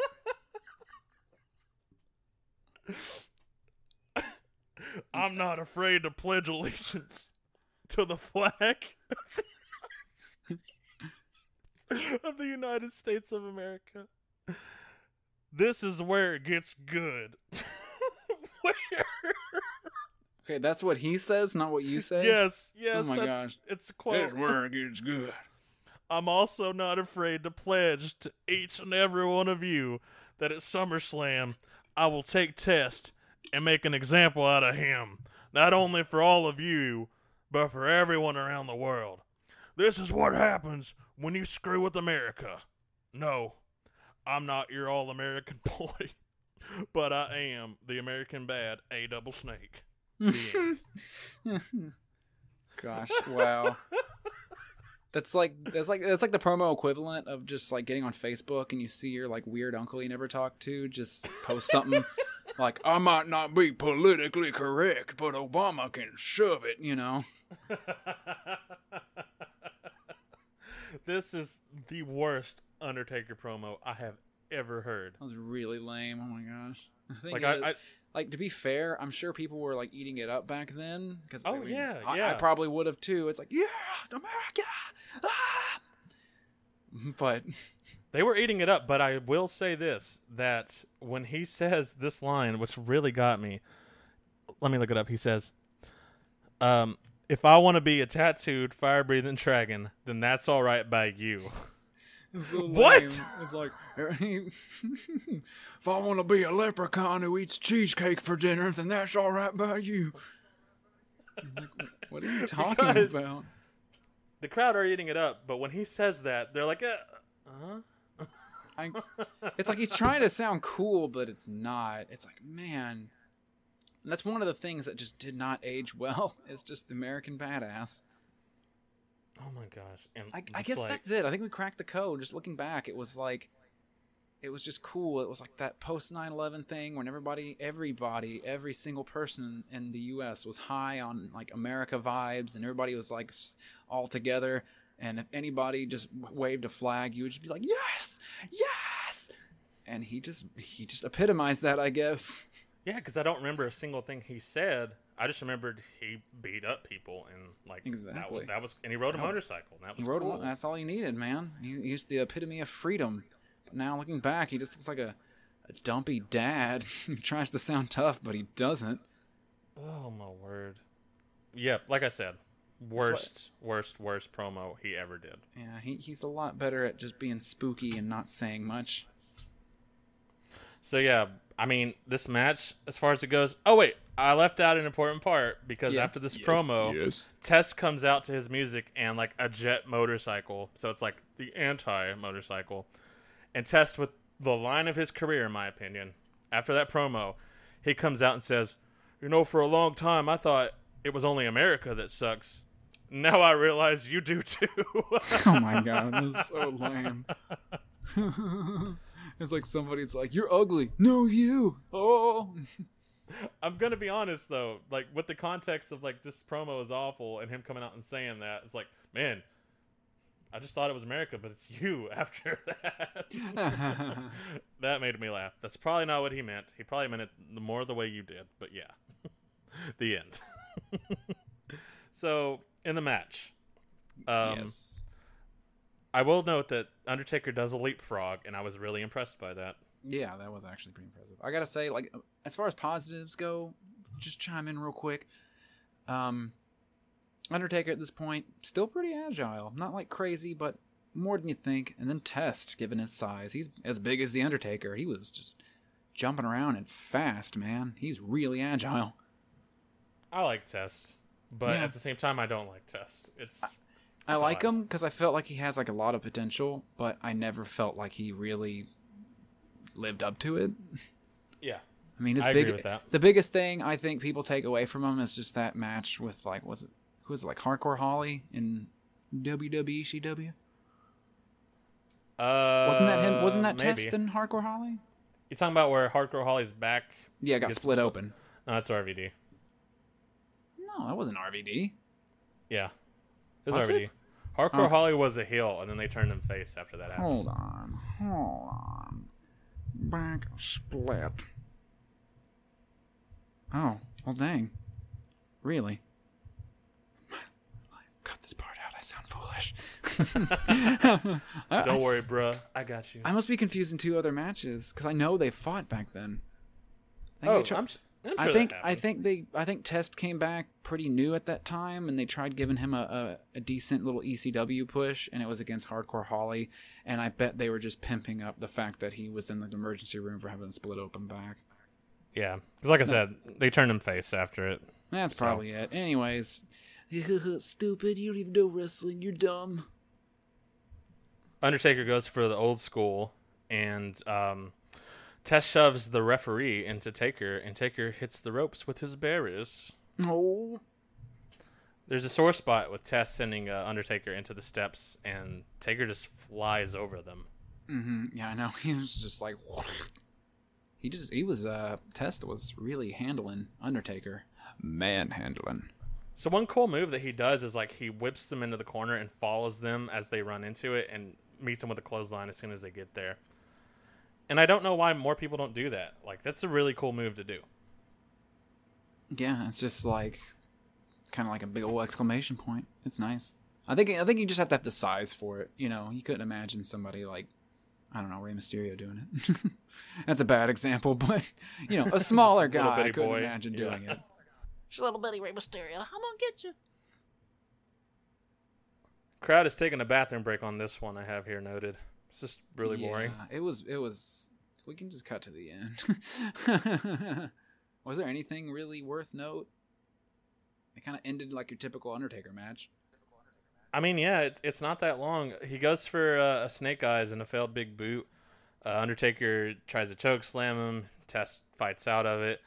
Uh, but I mean, he does it again, gets the boot, but then choke slams him. Test it was, kicks it out kind, though. It was kind of like an awkward choke slam. I mean, Undertaker's way better choke slamming tinier guys, as displayed in like a minute. I mean, I guess the biggest things here are the Americans interfere, but take Taker like takes him out. Taker Oh, living up to his name. Yep.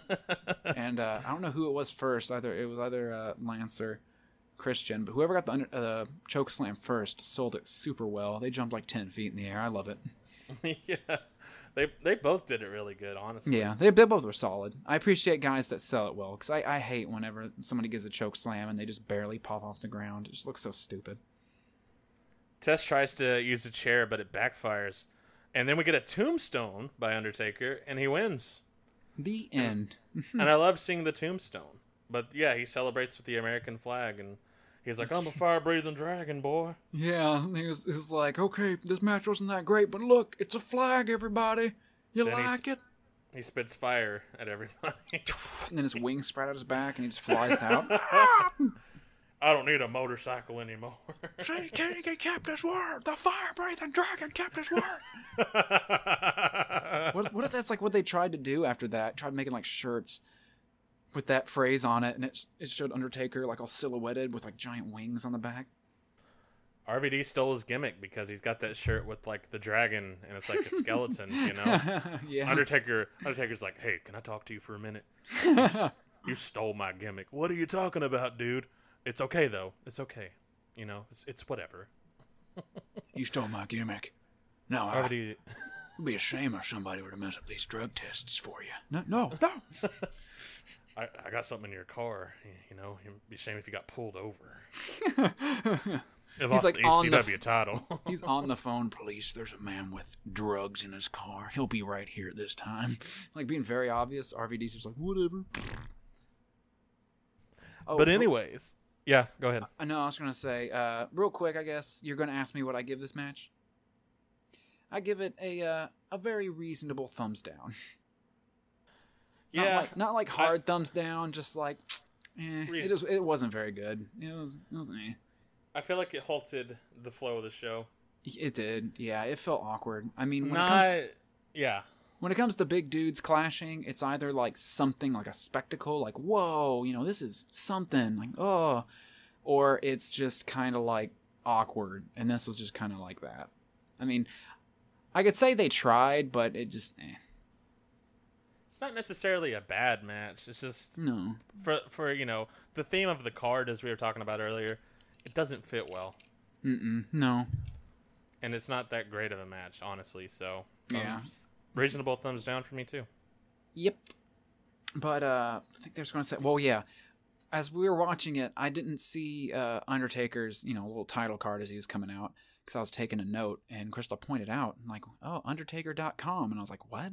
She's like, yeah, his little, his little, his little name thing under it, it said Undertaker.com. And so I was like, that's a thing? So I go on the internet and I type Undertaker.com, and um, it just takes me to WWE's website. So I was like, oh, that existed. That was a thing at some point. And so no, I did the same thing too. so I no, I went to the Wayback Machine, which is the Internet Archive. I went to uh, Undertaker.com from about this time, and yeah, it took me to the archive of Undertaker.com. It was this weird little Undertaker specific site that just had Undertaker news specifically for the Undertaker. Oh, so that worked? You were able to like see it? I'll, I'll send you a link, and you can put a link elsewhere for anybody listening who's interested. Um, it uh, it's like it starts when you go. It has like a little page that uh, it says you need Flash. I was on my phone, so maybe there's a Flash thing, and uh, it just has like un- it's like American Badass or Dead Man Inc. I can't remember, and uh, like it's like a little motorcycle club logo, and then you click it, and it's just this thing with this big old picture Undertaker to the left, looking all cool. It says Undertaker, and then it has in the middle just news, just like Undertaker uh, beat up a goat on Monday Night Raw, and then to the left it's like. Go get the dead man's newest shirt, and then it was uh, a bunch of wallpapers you could download, and they're still up there. And that's the one I sent you. It was real. Oh heck yeah! So yeah, get yourself a free Undertaker wallpaper. Just check the description or whatever of this podcast. I'm sure we can put the link there, right? Hmm? Yes, and I'll tweet it out. There you go, Undertaker.com. But anyways, the end. Moving on. It's time to get in the meat potatoes here, folks. Yeah, this is where it gets real good. This is the goods. Prime cuts. Shawn Michaels and Triple H are our best of friends, are closer than a lot of brothers. Triple H, my friend, is that a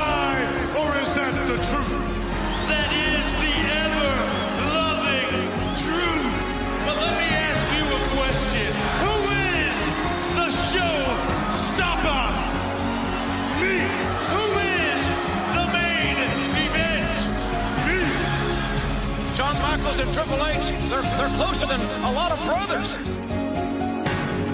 Tonight, the game brings you his best friend, Shawn Michaels. Shawn Michaels and Triple H are our best of friends. That friendship is really what swayed Triple H. That's what brought him here to Raw. Let's get ready to suck it! What? What the hell? No! Triple H with a pedigree on Shawn Michaels! Shawn Michaels and I were never best friends. I used Shawn Michaels to get to the top, just like Shawn Michaels used me to stay at the top. Now I am the showstopper. Now I am the icon. What the hell do you want? Stage manager Nick Dawes telling, telling the game something. Where's he going? What the hell happened? What the hell happened? Oh, wow. Somebody get help. Somebody go and get some help. Somebody obviously ran his head right through the side of that car window. The only thing I know for sure is that the guy jumped me from behind. John, I swear to you, and I swear in front of all these people, I'm gonna find out who did this to you. And when I find out who did this, that person is a marked man. It was you, Hunter. You're damn right it was me, Shawn. I was trying to prove a point that you are weak. You are vulnerable. I recognize that I'm not in the best of shape right now. But the doctors have told me that I'll make a full recovery. They say I'll be 100%. 100% by, say, uh, SummerSlam.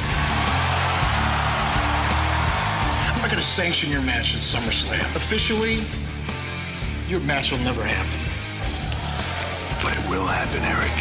I will fight till there's nothing left.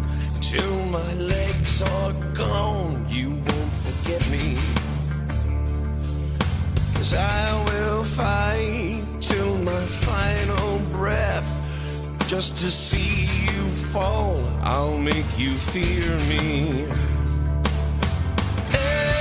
Time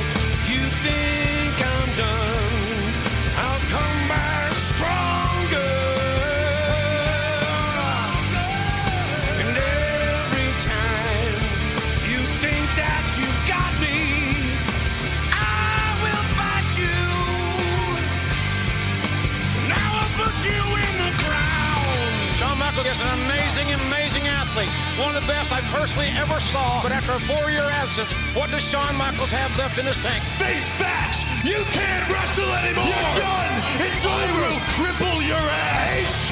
HBK is dead! Is dead! Shawn Michaels and the game! Non-sanctioned!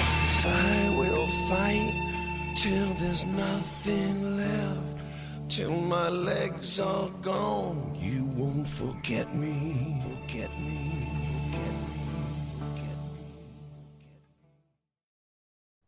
The Heartbreak Kid, Shawn Michaels versus Triple H. And they have probably my favorite ever pre match package. It's mm-hmm. so real. Like, especially when Triple H is like, face fact, Shawn, you can't wrestle anymore. He used that dirty word, wrestle. Use that. That hurts. And plus, you know, Jim Johnston's magical song, Fight, just fits so well. I, I, I'm sorry, I had to ask. That was like that was in the original package, right? Yes. Okay, because I mean, not to knock old Jimmy J, but that I felt that song was a little lame. No, don't say that. it was just a little li- okay. I think it was mainly the guy who was singing it. It just felt kind of like a knockoff of a big band that you've actually heard. I don't remember who I was thinking, but it was just kind of eh. It didn't kill it. It was still a very good package. I thought it was really nice, but Right. anyways, that I I get your reservations, but I thought I would hate it as I got older, but no, I only like it more. if anything, I hated it more then, and I liked it then. Because I think mainly I I liked real songs, you know, like I don't know, Yeah. like their new metal bands that they had all the time. Mhm. Ten years, whatever. It was cheesy, the new metal bands to an extent, and even as a kid, I didn't quite like all of them, but it gave it more of a hard vibe, I'll say, and I miss it. Yeah, I agree. It's a lot. It's a lot better than going down for it. Yeah, that's what the kids like, don't they? Come on. but then, You take a break, my ego. so lots of pyrotechnics and confetti for Mister Mister HBK. No, I, I, I loved it. It looked like uh, I think some of the confetti cannons shot off before they're supposed to. Either that, or it- he didn't know when they were shooting off. No, because it was still sizzling, like doing the sparklers behind him, and I already noticed there was can like confetti. And then as he walked, it was like shooting the cannons that go by him, and I noticed like a row just didn't do anything. It was like bang, bang, bang, bang, and I'm like, oh, they they went off a little early. That sucks. Interesting. But whatever. Yeah. It was still. A, I noticed these little things. That's why you got me. But uh, but it's still it was it was a cool opening, man. Seeing Shawn back. This is his, this is his first like big match like since his uh big return, right? Yes, in four years. Yeah, and it felt this like this genuinely felt like important. Like that's one thing I will say. Like you could cut the tension with a knife. Like they were telling a, a hardcore, like just a real story. Like you you felt it on both sides, like the emotion. Dude, every week leading up to it was just so good. I, I bet. Like just the hype package made me go, man. I wish I would. I would just go back and watch these raws and just get this full story. Like just the sound bites they used in the package. Like I've ha- I've remembered all these years. Like the showstopper, the icon. You're not those things anymore. And he's like, and just Shawn via satellite. I'll never forget. Like, man, we were living on High Street in Kenton, Tennessee, and he's like, uh, "Doctor Sal, I'll be 100, percent 100." percent I say, uh, SummerSlam. And I'm just like, "Oh, he's coming back!" Like literally in my notes right here, I have Shawn Michaels. Ah. it's just so good, and that's probably going to be like my review of this match. Is just me marking out that Shawn Michaels is back. I know, for real. Like, ugh. I absolutely love it because I, I love Shawn Michaels, and I didn't. I sadly, sadly, sadly, at this point, uh, I didn't really know about him. He was on Raw, so I couldn't really see him uh, at the time, anyways. Before I actually could watch Raw, and so I didn't really get to bathe in his glory until like you know years later. But it's just nice to actually finally see like his career kind of go full circle because uh, since doing the podcast, yeah, I've actually gone back and watched a lot of Shawn's earlier stuff, like his, you know, before they got the attitude, and you know, and man, just his journey is incredible. I, he's still, you know, my favorite wrestler, even more so now. Wait, even more than Booker T? Yeah, of course, more than Booker T. Dang, Shawn son. Michaels doesn't have a King Booker moment, so of course Well, he does lose his smile, but I don't think he they loses compare. his smile, but he, he gets it back Yeah, Booker still thinks he's a king, probably somewhere deep down. somewhere deep down. I feel I feel bad. I wish Booker would have gotten like a solid another run when he came back, but eh. The crowd's at like a fever pitch. Like they're ready. Mhm. They're ready for this. And to start the match, which is non-sanctioned, it never happened. You know, uh, Mhm. Shawn spears him and does a clothesline to the outside. So amazing. hmm That's the thing. The start to this, I noted, it's just fast and just intense. Like from the get go, like just they're pulling off the gloves from the start, and it's it's just so great. Just so much energy, like between the two. It's like colliding, you know. And you know the differences between you know Benoit and RVD and Guerrero and Edge. You know they told that story of like I'm gonna work you over the whole time. This tells, this incorporates the theme of the show, the themes of the show leading up to it, like everything, and encapsulates it all into this one thing, where it's like I'm gonna get my hands on you and I'm gonna hurt you, and just like it's so good. It communicates that so well, in my opinion. hmm hmm It's like this is the epitome of a match that is like this is the this is the definition of payoff. You know, like you get all these weeks after weeks, all this like teasing and stuff going back and forth, just building up this pressure, and this is finally when it just fin- just bam, just explodes. Triple H soon takes advantage. He goes to get Shawn Michaels from inside uh, to the outside, but HBK responds with a trash can lid hidden away. hmm He skins the cat, and then Triple H uh, he gets um, hold on, what do I have? Oh yeah, he skins the cat, and then he hits Triple H with a trash can, and then a top rope axe handle too. Old trips. He goes for sweet chin music, but is met with a backbreaker, and like that's the story of the match. Triple H is exposing what took him out all those years ago. hmm And it's like, you know, logic would dictate that the back is long since healed and he's 100% fine, but he was telling a story. You know, there's continuity. He knew that his back was his weak point in the past, and he's exploiting the crap out of that in this match, and I loved it. You get a hard hammer throw Irish whip, and that back is taking a beating. I know. This whole thing is just like, even when they are getting just like later on in the match, when they are kind of gassed just a bit and, you know, they're getting real worn out, there's still just so much energy. Like, this is a very, like, rough back and forth. Yeah, and to that point, like Jr. put it over like very nicely by saying, Mhm. "A broken back never fully heals." Oh, yeah, definitely. Yeah. so good. that line really like made me feel like, dang, Shawn Michaels is doing even more damage. Like he may be crippled. Oh yeah, like oh, definitely. Like if this, if we're at a point in history where you know this is 2002, there's no future WWE. Like this was the most current event. I would be bona fide concerned for Shawn Michaels the way they are working his back over. Ugh. It's like if somebody's like, oh, I just had a head injury. Well, why don't you come in here and start bashing me in the head with a chair? You know? I think they did something like that with the Dudleys and Edge and Christian. Like the storyline was they had concussions. That that I think that I remember it was um it was wasn't it Bubba Ray? Yeah. Yeah, and I was like, jeez. And if they do like a, a head related move, Bubba would be like, "No," and Ugh. it'd get reversed though. I hate the one thing I hate, like knowing now about like concussions and about you know how taking headshots is dangerous, and you know Benoit. Um, it still upsets me watching these old things, and he because he said it in this one too, commenting on when he gets like a headshot, going, "Oh, that's a brain scrambler," you know. Uh, yeah. I'm like, ow, yes, yes. You don't know how how literal that phrase is. There's a chunk of brain on the mat right now. He's gonna be concussed. That took five years off his life. I'm like, God, shut up. he could end up murdering his family. Like, no, no. Jim Ross was too good. He was way we get a, a crotch chop and a kick by Triple H. And he's like, "Oh, I don't like DX no more." There you go. Now get out of here, Triple Uh, elbow drop to the back, and HBK sells it like he just got stabbed. He he makes Mm-hmm. a noise. It's like, "Ugh." it's so bad. Shawn Michaels is just the king at selling, like the whole way through. Like you could see the anguish in his face. Look, Shawn Michaels is just the king. All right. He's just the king. Period.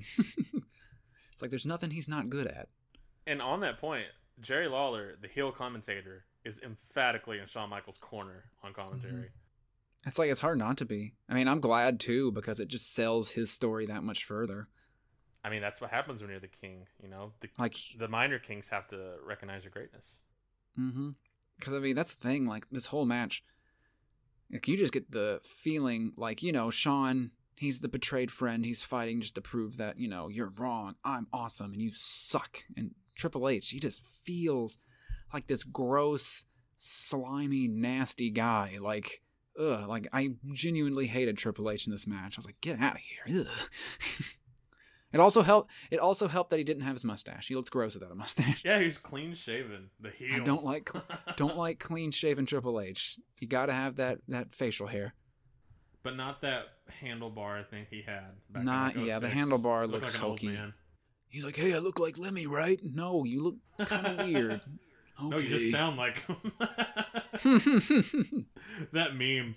I'm pretty sure I shared it with you. Of like, I used to think wrestlers sang their song back in the day. You can't tell me that's not Triple H on the track saying "Time to play the game." oh, the download the game one. I didn't see that one. Oh man. I saw the one where it was him Yeah. going.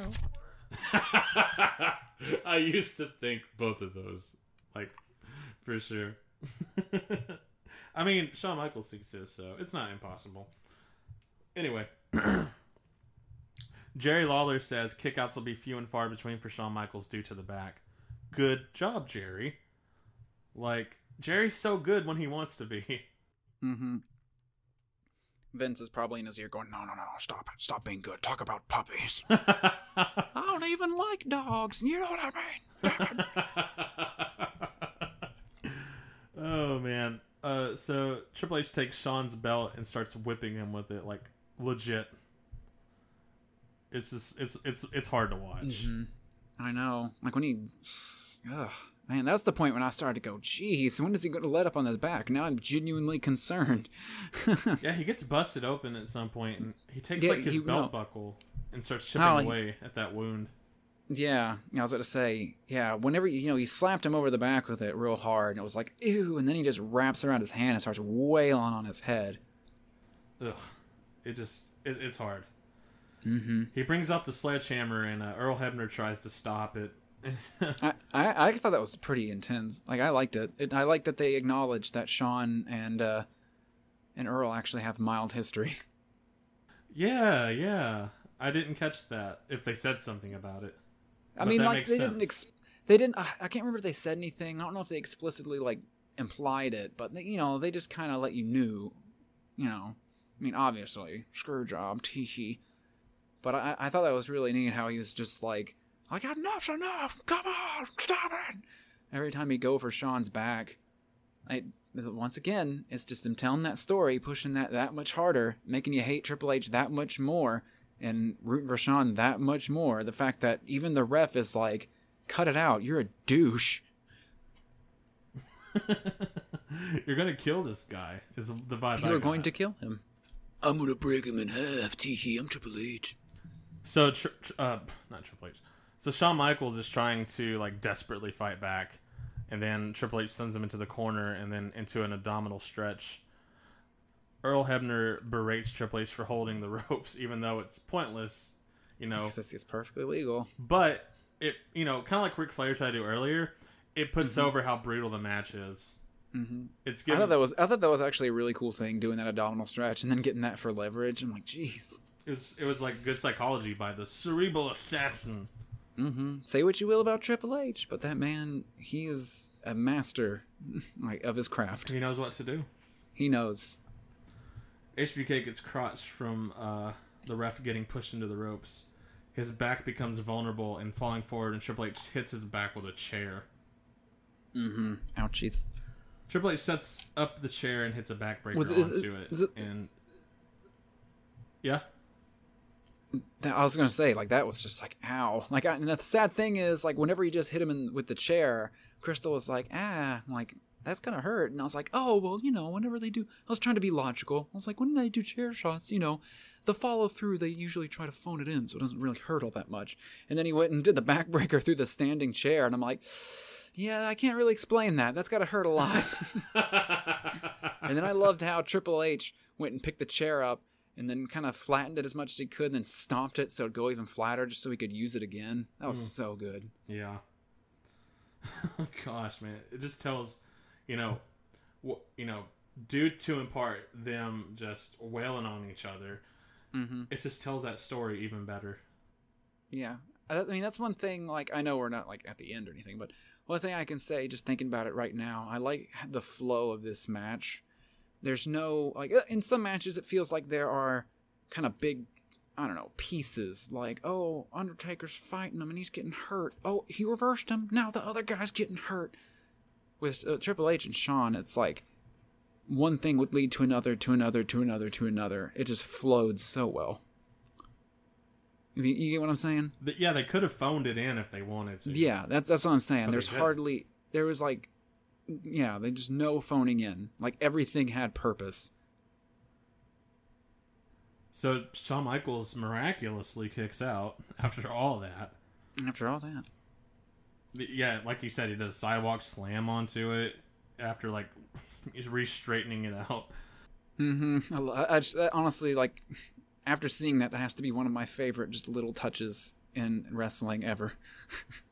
just hitting him in the back of the chair, then slamming him a backbreaker onto the chair, and then folding it, smashing it flat, and then slamming him on it again. That's great. So Ugh. sore.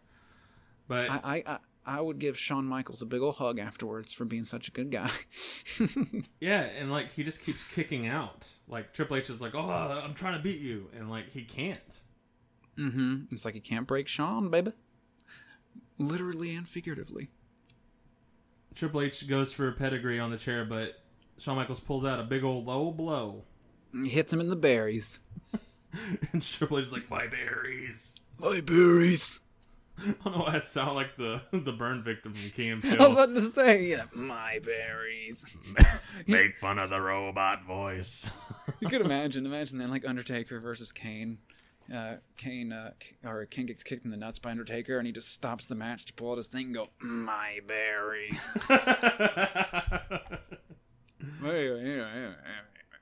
oh my god. Um, Sweet Chin music into the chair into Triple H's face. Ooh, this is when this is when the match started to turn a bit more in Shawn's favor. Definitely. Triple H gets Yeah, busted open and Yeah, that was like does Howie. a, Sean does a kip up and Jerry's like blah blah blah blah blah and Jerry's like "Rah, rah, rah." it's so good to see them like marking out Mm-hmm. commentary. It's hard not to, man. Ugh, just like thinking back now, it's like this is one of those matches that the more you sit and think about it, the more you let it soak in, the more you're like, damn, that was good. And it's just like Shawn Michaels' return, like they treated it as big as it really was, you know, because it's like the guy at this point, what he was, he was retired for what, like four years or something, Yeah. four or five, and uh, his big return was just it. It lived up to the promise, and just seeing it, like, oh, I get chills, baby. For those of you listening who remember our demo, you'll remember that this was my favorite match that I listed of all time. And I, I can definitely see why. This is, I mean, I will say I've been around wrestling long enough to where I can be like, I love wrestling. It's so good. I have favorite wrestlers, but I've never been a favorite match guy. But now this definitely is in uh, favorite match territory. Ooh. I, I feel like I haven't dove enough into history to say bona fide this is my favorite match, but it definitely it's it's a contender now. So Shawn sends Triple H flying over the top rope, and then we get a trash can lid shot to him. Uh, Mhm. HBK starts whipping him with the belt, little little payback spot. and I have here Triple H's blood is everywhere. I know, like, uh, once again, uh, for those at home, this Crystal I keep mentioning, she is uh, my longtime girlfriend, current fiance, future wife, and she uh, she'll sit on the couch next to me, and you know she'll like plan her Nintendo Switch or something, or her Nintendo DS, or her uh, Nintendo NES. No, I'm just kidding, not really. But uh, while I while I watch the pay per view and take notes and stuff, and so little by little she's passively i could say somewhat gotten into wrestling and at this point she was just like oh god he's just bleeding so much and she just would not let it go like every time she looked up and saw triple h she was appalled at how much he was bleeding i was like that's just how it goes that's how it goes I'm right there with you, Crystal. It was gross. Yeah, it was. It was. Oh wow, you know. It wasn't the worst blood I ever seen by far. You know. Eddie Guerrero, well. Judgment Day, 2004. Can't wait to get to I- that one. I can't remember that one too much. I remember I remember seeing that and it was really bad. There's that one. Everybody talks about the one with wasn't it JBL but got busted open real bad at one point. I think so. But the worst one I ever seen side sidetrack. Um, it was it was Sid Vicious versus uh, Goldberg in WCW. It was this random. Uh, I think it was when Goldberg was coming back in WWE. So I was like, oh, I didn't really, I didn't really know much about Goldberg back then. I went back and watched a lot of his matches to get a, a feel for how he was.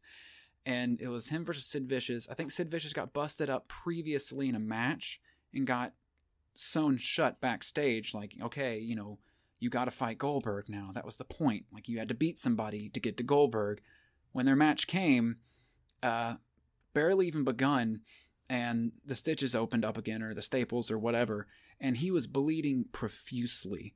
He was he was a red man. Like it was it was unsettling to watch, and they they stopped the match, which I'm sure that was not what they planned. I mean, it made for a whoa rematch maybe finish, but it got so bad that somebody came out with a towel and was wiping away from his eyes, and it was like he was wearing a red suit with a hole. Oh, that's disturbing. It- yeah, it was really bad. But anyways, anyways, anyways, back to the match. Triple H busted open. It's intense. Working him. Where do we leave off? So Michael Cole does his classic hide when they brawl near the announce table. Mm-hmm. HBK does a lap around the ring to bulldog Triple H on the steps. I liked that one. Reminds me of Braun Strowman doing his little thing now. I like Braun Strowman. He's a nice guy. Shawn Michaels uses the ladder like a battering ram to take down Triple H and then proceeds to ram it into his tummy. That's a South Park reference. HBK ref. Uh, I, I was thinking, I was thinking more of like Kung Pow, like I fell and hurt my tummy. no, it was uh, it's uh the Scientology. I think it's Scientology. No, it's the future. Cartman wants a Wii, but can't wait for Mm. it. Goes to Mhm. the future, and it's the the atheist daughters. Like, well, I got a clam on my tummy. That's what I was. doing. I, it's been a while since I watched that episode. Howard Finkel scurries over to his area. Baseball slide into the ladder from Triple H, or, or uh, to Triple H. Triple H is bleeding profusely. Superplex from Shawn Michaels, and we, and he wisely lands on his side, so his back doesn't take the impact. Good job. That's smart. Triple H gets a high knee in, drop toe hold into the steps. Shawn Michaels and Triple H. Clothesline to the outside, and Triple H gets knee wrenched in the ladder, or his knee wrenched into the ladder. It it's an accidental spot, and it could have been terrible. Mm-hmm. And we all know what happens to Triple H's knee. So Shawn Michaels gets the table, and then a little fire extinguisher action. Which, uh, which was nice because like the the crowd at that point was chanting for tables, so that was satisfying. He delivered. They're working it so like they know they know what they're doing for sure. They know. They know. They're the masters of their craft. Like like a painter's brush on a canvas. They knew what they were painting. The Bob Ross of the WWE, Shawn Michaels, sets Triple H on the table. And he goes to the top rope and he does a little thing like, yeah, I'm nuts. And then he hits a, a crossbody to the outside into the table. And then he sets up a ladder, climbs up, and he says, I love all of you. And hits an elbow on Triple H. Mm-hmm. Such a cool spot. And Jerry says, he still got it. HBK tunes up the band. And he rolls up Triple H for the win. Jerry has lost his crap. As the match ends, Shawn Michaels kisses Earl Hebner's head, and I uh, thought that was funny. it's like, "Yeah, my boy, I'm glad you wrapped. It's like thanks for having thanks for having my back, Earl. But as Triple H, not Triple H, Shawn Michaels is celebrating, Triple H attacks with a sledgehammer. I took this spot so seriously as a kid. Super seriously. Like I Yeah. couldn't now, believe now with did that. HD. Now with the WWE Network full HD, we can see that it is very much a fake sledgehammer. But it was still really cool to see Triple H use a sledgehammer like how it's supposed to be used for once. Yeah, instead of putting his hand over it every time. Because the thing is, that's that's the, the note I took. One of the first notes I have when, whenever he brought it out, I wrote down: Has Triple H ever used a sledgehammer like it's supposed to? And I was telling that to Crystal, like he, because she was like, "What a sledgehammer?" I'm like, "Yeah, he puts his hand over it, or he goes for it, but somebody moves, you know." But no, he bona fide used it on Shawn. And I mean, even though knowing it's fake, tee hee wrestling, uh, it still looked like it looked brutal, you know. Just the sound it makes, like splat. It's so Mhm. so bad. I mean, watching live, you would have been like, "Oh my god, he murdered him." Yeah, dude. Like me as a kid, like I thought he was done. You know, like Shawn Michaels pff, officially retired. I, I emphatically bought into kayfabe. What would you do if he just like after that like kipped up and just did a super kick on him? Would you be like, "Oh, boo, fake"? um, that's a good question. I think that I would have made it made sense in my head. Honestly, If it was if it was Roman Reigns, he would have uh, jumped up and then said "ooh ah" and done like 100 Superman punches for the win. you know, I'm surprised a wrestler just has never grabbed a microphone in a promotion to be like, "Wrestling is fake." oh my god! Surprised Vin- honestly, like now that you mention it, I'm surprised Vince hasn't made that a character. Just like the the wrestling kind of like I don't know the guy who takes the fun out of it. Like you all know this is fake, and then you get like the hardcore guys come out and be like, "We'll show you how real it is," and they just beat them up. Oh, please let this happen. I'm surprised it's never been happened. As much as they've done that crap during the Attitude Era, like you know, right to censor, being all like, "Oh, look at us, we're like the the parent council," teehee, you know. It feels like that would have existed back then. Anyways, anyways, this match, Levi. This feud is now s- far from over, though. Oh yeah, you can you get that. You get like, oh, this is very far from over, and I love that. That's just something I I I miss. I know it gets done still, you know. I feel like we bring up the current stuff too much, but I, I gotta do it at this point. Uh, this I don't know, just the way it tells a story and the way it makes you want more. It's so much different from uh like just a crappy false finish and be like, oh, there's gonna be more. It's like night and day. Like I this, know, yeah. this leaves you wanting more. Whereas something like today, to use crappy backlash for an example again, and I promise next podcast I'll talk less about modern. Uh, the, the finish to AJ and Shinsuke Nakamura, where they just double kicked each other in the balls and got counted out. That didn't leave me wanting more. That left me wishing what I had just saw actually had ended. Pay per view should be resolve. Resolvement is that a word? Exactly. Uh, resolution is probably what you're looking for. Resolved. resolved. It got resolved. Yeah. Shawn Michaels and Triple H, that was settled. Like if Triple H just walked away and never came back, you'd be like, "Oh yeah, Shawn Michaels proved he was tough. He could get over." But by doing that, man, it's like, "No, I still got something to prove." You little douche knocker. That were his words. I got the script. No. Yeah. so Triple H is a solidified mega heel from this point forward, and JR says, "Hell rotten hell for that," and starts like cursing him out. no good sob, all that, all that good stuff. Triple H exits with a smile on his bloodied face, and HBK is stretchered out. One of the greatest matches of all time. All the thumbs in the world up. It's like one of the it's one of the stretcher moments where I genuinely believe like, yes, stretcher that man out. So, you're saying thumbs down from you? Is that is that it?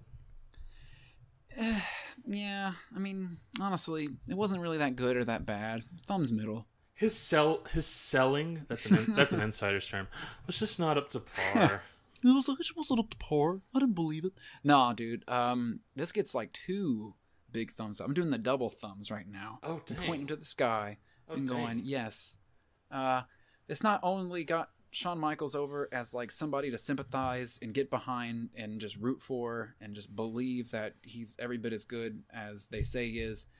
Uh, this made Triple H to be the most heeliest of heels, and while you still will cheer for him when he comes out because he has a cool opening, you just want to see this guy get his comeuppance. You just want to see them fight again because you know, you know, Shawn's got something to say to him.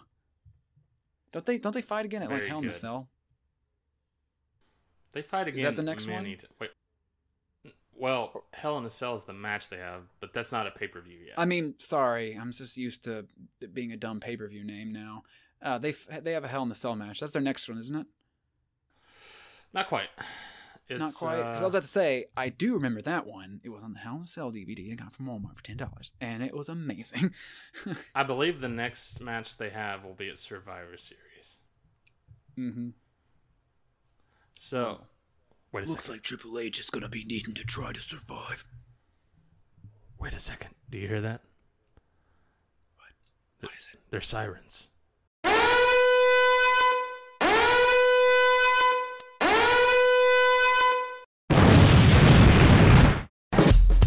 Three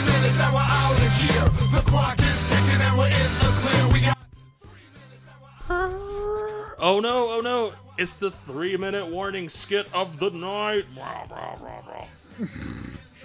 The three-minute warning skit of the night is, is reserved for the most boring skits of the night. Is this a, if this is a new segment we're doing now? Absolutely, freaking lootly, and you can have your own three-minute Most warning. most boring segment of the night. Does this include matches or just promos or, or what? Yes, all the above. Just any any point. The most boring point of tonight would be.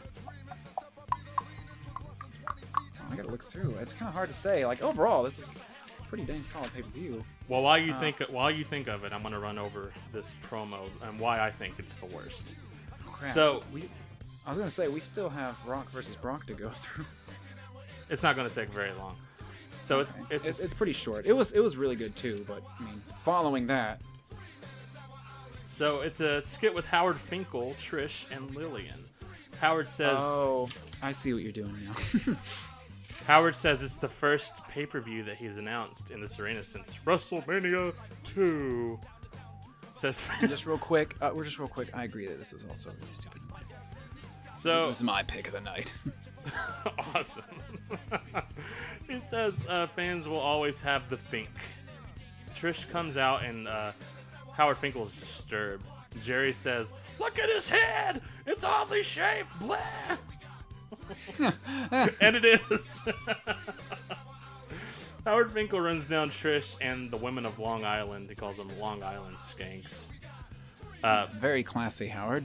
Fink is uh, Why why why make him heel? It's so weird. Because he's weird. and They've always just been super weird about how how they used Howard Finkel. Just let the man announce. Good lord. So, uh, Fink is upset that Trish threw him in the mud. Uh, a little prior to this, Trish says that he's got a really sexy voice. And Howard Finkel Mm. says uh, it's a dog eat dog world. Uh, listener discretion advised. By the way, it's kind of gross. Um, it says, "You got the puppies, and I've got my wiener," and everyone's just like, "Ew." they hug, and Trish says, "Howie, um, I have a surprise for you," and it's Lillian Garcia. And as we know, Lillian Garcia had been taken off TV for a little bit because she got attacked by three-minute warning. Uh, Garcia just tags him with a huge low blow, and th- it's the revenge for that assault. And you may be wondering, where's the women's match on this pay-per-view? Well, looks like it was taken up by this. I was one of the same thing, and I will say, um, I'm sorry I ruined your joke. I get what you're doing now, but uh, I- I- admittedly, when this started, I did not care, and I just wanted to get to the next match, so I skipped it. Well, fair enough. Um, the reason I really wanted to, to include this because I wanted to bring up what's going on in the women's division, and so I'm going to bring up the speed- Nothing. Well, I want to tell you the most notable thing that I, I saw on Raw, and it involves women's champion Molly Holly, and it's a really, really disturbing, gross thing I was telling you about. So, Oh yeah, you never told me. What is it? What is it? What is it? so huge thing. Listener discretion advised. You know, got children around, take them out. And like, uh, I'm just recalling this. This is disturbing. I don't like this, and there's a reason WWE does not bring this up. Okay. So there's a backstage segment with William Regal and Christopher Nowinski, and Molly Holly Mhm. walks by, and she's like, "Hey, this is Victoria. She's new." And they walk away, uh, or Molly walks away rather, and they ask Victoria, Christopher Nowinski rather does. He's like, "Is it true, Victoria?" That and she's like, "What?" Like that Molly's a virgin, and William Regal's like, like in the background, which admittedly is funny. And Victoria's like, "Yeah, don't tell anyone though." And so we have Victoria's debut match against Trish Stratus, and um, it- it's it's so awkward. We heard have been trained by, uh, by the women's champion, Molly Holly King. And Molly has been kind enough to join us. And welcome, Molly. Thank you very much, JR. Great to have you out here, Molly. I got a few questions I want to ask you, okay? Uh, okay. Well, this should be an interesting matchup, inasmuch we don't know a great deal about Victoria, other than what uh, Molly uh, shared with us earlier that we saw in the uh, locker room area. Victoria, certainly physically imposing, well-conditioned uh, young uh, female. Yes, she was actually a former fitness competitor. She was? Mhm. Well, enough about Victoria. Let me ask you about you, Molly. Uh, I'm going to get right to the point. Are you a virgin? Oh, oh my goodness. What? Come on, Okay, wait. knock Get in. up. Well, uh, Uh, uh, yeah, it's none of your business. I mean, really, we should be focusing on the match. well, I'll let JR focus on the match. Right now, come on, Molly. One of us is thinking about sex. Well, I'm sure okay, it's, me. you, You're right. yes. All right. But listen, are you a virgin? Well, it's none of your business, really. If we, Oh! oh. Nice, nice arm drag takedown. And Trish the clothesline, knocking down Victoria again. Let me let me ask you another. Let me put it another way. You have a fondness for cherries? Over. Here we go. There's a cup of cherries. Have you I like all types of fruits and vegetables. have you ever tried that new drink, Cherry Coke? Um, actually, I don't. No. Hey, you know what? You know what, Molly? We're, we're only 60 miles Oh, from. wait a minute. Oh, wait a minute. I think Victoria must have. Oh, I think hurt that leg. You know, we're, we're only start. 60 miles from Washington. That's where George Washington chopped down the cherry tree. King. Molly, cherry tree. King, we got an injury here. And I realize that, but I'm, you know, I'm doing my job, Jerry. I gotta. well, this is not about cherry cokes, okay? This is. Well, this let me young ask you about your favorite pie. Do you know? Do you like know what JR's favorite pie is? It's cherry pie, Molly. King, um, I, if you. Molly, is you- somebody- we got an injury here. This is reminiscent of certainly a bad break for Victoria, who's obviously got herself in great shape for this debut, and she's hurting here. Of course, anything can happen when you're live, and the only sports entertainment show. There, Trish showing some class and good sportsmanship. Yeah! Yeah. Well, Molly came out of it seemed like it was multi-orgasmic. That was a cheap shot. Molly Holly's there on commentary, and Jerry Lawler. Um, he says, "I'm gonna get right to the point. Are you a virgin?" And she's like, "Uh, uh, uh what?" And uh, he's like, "One of us is thinking about sex. Uh, It's me. Are you a virgin?" Ugh. He's just like so pers- it's so persistent. It's so disturbing. And Molly's like, Molly does not complete an entire sentence in this segment, and um, she's just kind of sitting there like, uh, uh, uh, uh, I, I, I don't think that's appropriate. Um, and um, she's just very persistent. And um, he's like, I like cherries. And I'm like, oh, oh. And um, he's like, hey, do you, have you had that new drink? Uh, cherry Coke. She went, that, that, that's not a new drink. He's like, we're, we're, we're close to, to Washington. You know, George Washington he chopped down the cherry tree. And JR's like, trying to call moves like in the match. He's like, hey, JR, isn't your favorite pie cherry pie? And um, JR is. then, he, then he just goes, "Hey Molly, uh, can I deflower you with my penis?" he gets right to the point. JR is like Ugh. trying to derail him and to get him to stop. And um to to end the, the segment um before Victoria wins, JR is like, You got some nice cleavage. Just straight up. It's one of the most disturbing and Was repulsive it was it like some was it something like halfway related to the match? Like you're like, oh, just cleave it, I'm in two. You've got some nice cleavage. No. He It's just not. it's just straight up. Straight up okay, said yeah, that's that is creepy as hell. Oh my god. and just like they have the camera on them a few times, and Molly's just like so like red in the face, and Jerry Lawler's like, just like staring at her like so creepily, and yeah, there's a reason you've never heard about this because like that was it, and you know, Yeah, well, you know, it's it's like Stephanie says in WWE, women are always on top. clearly. So but yeah. not Molly Holly, you virgin. So anyway, yeah, that's that's my my Just- story. so I'm wondering where the storyline's gonna go now. Is it gonna go eventually her getting it on with somebody? I'll I'll keep you updated because It's gonna it's gonna be and then it's gonna be like who got it on with her? Who got it on with her? And it's gonna be a bunch of funny people, and then you're gonna find out it's Rikishi. No, why does that sound true? that sounds so true though, doesn't it? like it'll be a joke. I'll be like, ah, Ma, did you just? Uh, uh, no, it's it's not what you think. Hey, baby, and he leans in the door, and everybody's like, oh, I'll see you tomorrow night. So now we're on to the main event of the evening. Brock Lesnar, the next big thing, versus the People's Champion, The Rock. Brock Lesnar, you are real because you are the next big thing. And tonight, tonight, Brock, you become the next king of the ring. The winner of this match, not only the prestigious King of the Ring, but he also earns the right to fight in the main event at SummerSlam against the undisputed champion. Oh my God. Lesnar caught Van Dam in midair, and it's over. Lesnar's the King of the Ring, and this rookie now has earned the main event shot at the undisputed title at SummerSlam.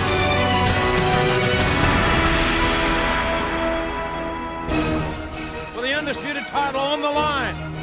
Who will go to SummerSlam to meet Brock Lesnar for the undisputed title? The first man to score pinfall or submission wins the match and therefore becomes the undisputed champion. No, wait, no. Rock bottom! Rock bottom! Rock bottom! Yes! It's over! It's over! The Rock! The Rock! The Rock is the undisputed champion of the. WWE!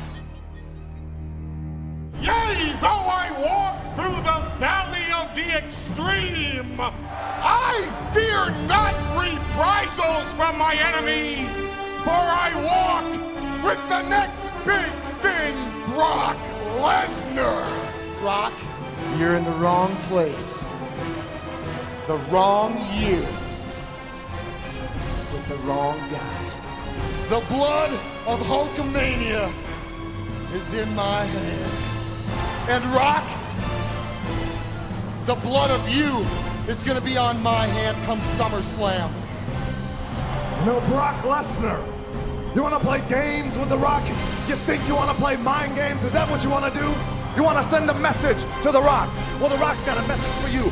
Just bring it! All I care about is being the absolute best. In my mind, I'm number one, always. I wouldn't be here if I didn't feel like I was number one. I don't care about being the biggest guy in the industry. I don't care about being the strongest. Outdo my opponent, always. In my mind, I'm number one. All I care about is being the absolute best.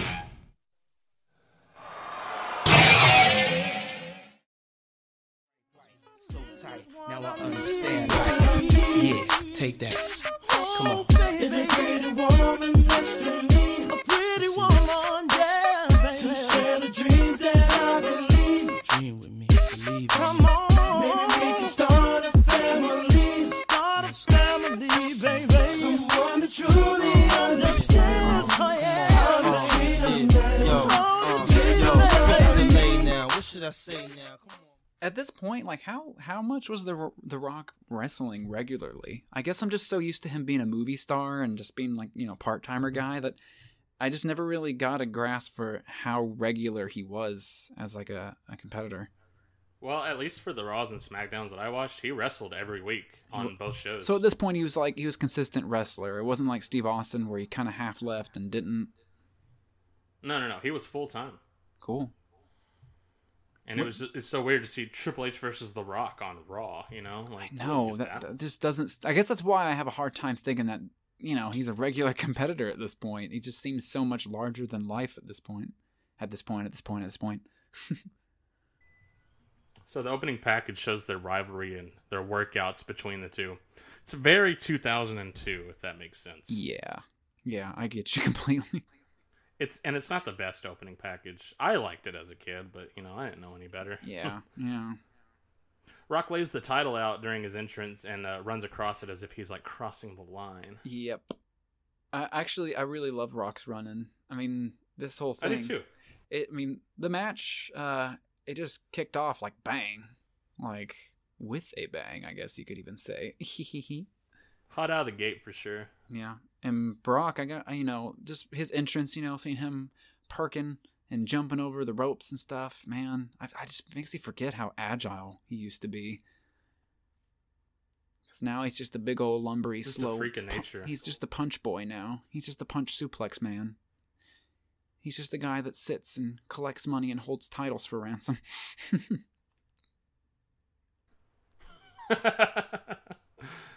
Oh man. So the Rock starts laying in punches, and he's met with a belly to belly by uh, good old belly to Brock. Backbreakers by Brock, which is very impressive considering how big the Rock is. mm-hmm. The Rock, the Rock has injured ribs thanks to uh, Triple H. Actually, I did not know. shoulder that. thrust to Rock. Paul Heyman kicks Rock in his ribs, and Paul Heyman's very active in this match. so I know. I thought that was actually really fun. Paul was one of the highlights of this match. I I he made me so anxious. I was just like, "Will you stop interfering?" and it made I guess it's like feelings of like when I was a kid, you know. Mhm. Yeah. Brock Lesnar clotheslines Rock over the barricade twice, once through and once coming back. Overhead belly to belly and a near fall. The Rock kicks out. Rock battles Brock, but Paul Heyman grabs his feet. So like, hopefully this paints the picture of like how I felt.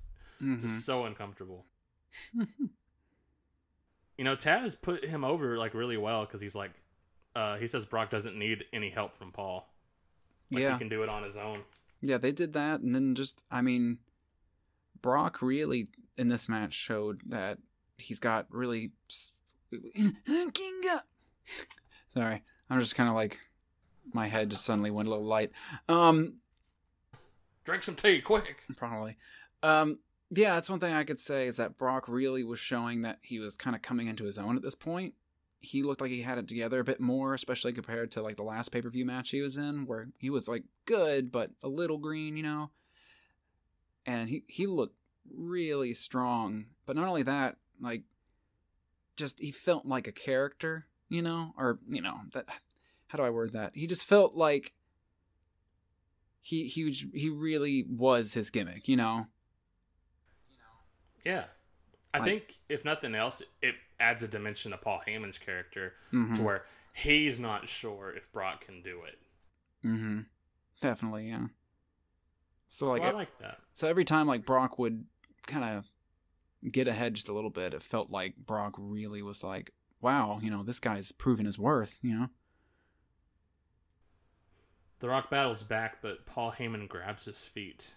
Uh, Taz puts over Brock and says, "Oh, dang, I just read that." Paul chokes Rock, is what I meant to say. it's it's really fast paced, and, and I think it's because Triple H and Shawn Michaels took up so much time that they had a limited time to work with. You know, that's actually a good point. The match only ran for like I think twenty minutes tops, or maybe a little more. less, le- less than. Mm-hmm. It's still, Rock- I mean, it's still real good for the time they did. But yeah, they were working pretty fast. But they were working fast, but it never felt like it, they were just phoning it in. The Rock is met with a power slam from Brock Lesnar, and uh, he gets frustrated that it was a near fall and that he didn't beat The Rock. And then, oddly enough, we get some Rocky sucks chants. Yeah, I was, I was, I was surprised. They were kind of back and forth. This crowd. Yeah, it was hard to tell who emphatically had the advantage. Eventually, though, I think it becomes Lesnar. Mm-hmm. Yeah, in the end, you know, I think he got booed at first, but people kind of came around to him. And then Brock, it's like whenever he fought back, people cheered him, and then when he got the upper hand, he got booed. But I, I yeah, definitely by the end, Brock ended up looking real good. So the, yeah, the crowd's just weird. Back body drop by The Rock and double kip up by both of them, which is a pretty cool spot. Nah, that was fun. I like that. Clothesline attempt doesn't work until the third try for The Rock. So Yeah. it shows how staggering that Brock Lesnar. I loved was. that. Whenever he tried and it didn't work, and then he like smacked his chest and was like, "Come on, try again." they they both like Rock and Brock worked real well together. So The Rock goes for the sharpshooter, but Heyman causes a distraction, and Rock just like you know rags on him and stuff. Then he gets the sharpshooter in, and it looks terrible. I hear all the time how they hate the Rock sharpshooter, and I'm just like, is it that bad?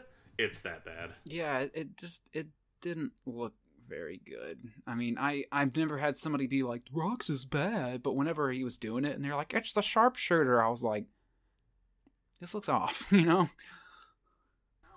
Yeah. We get some "Let's Go Lesnar" chants Mhm. during the submission. Heyman is back on the apron. He's very much a pest in this match. How, how He gets brought in, and The Rock hits him.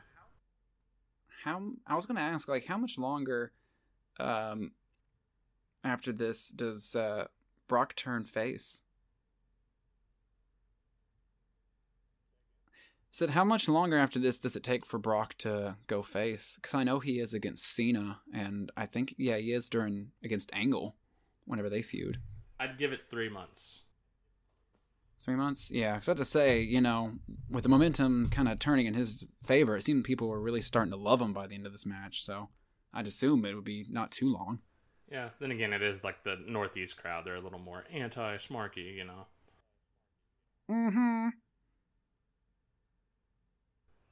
Uh, Brock hits Rock with a chair into injured ribs due to the ref distraction, and we get that bear hug, and you know it's been put over big since the Lesnar match. What you mean since the Hogan match? Mm-hmm.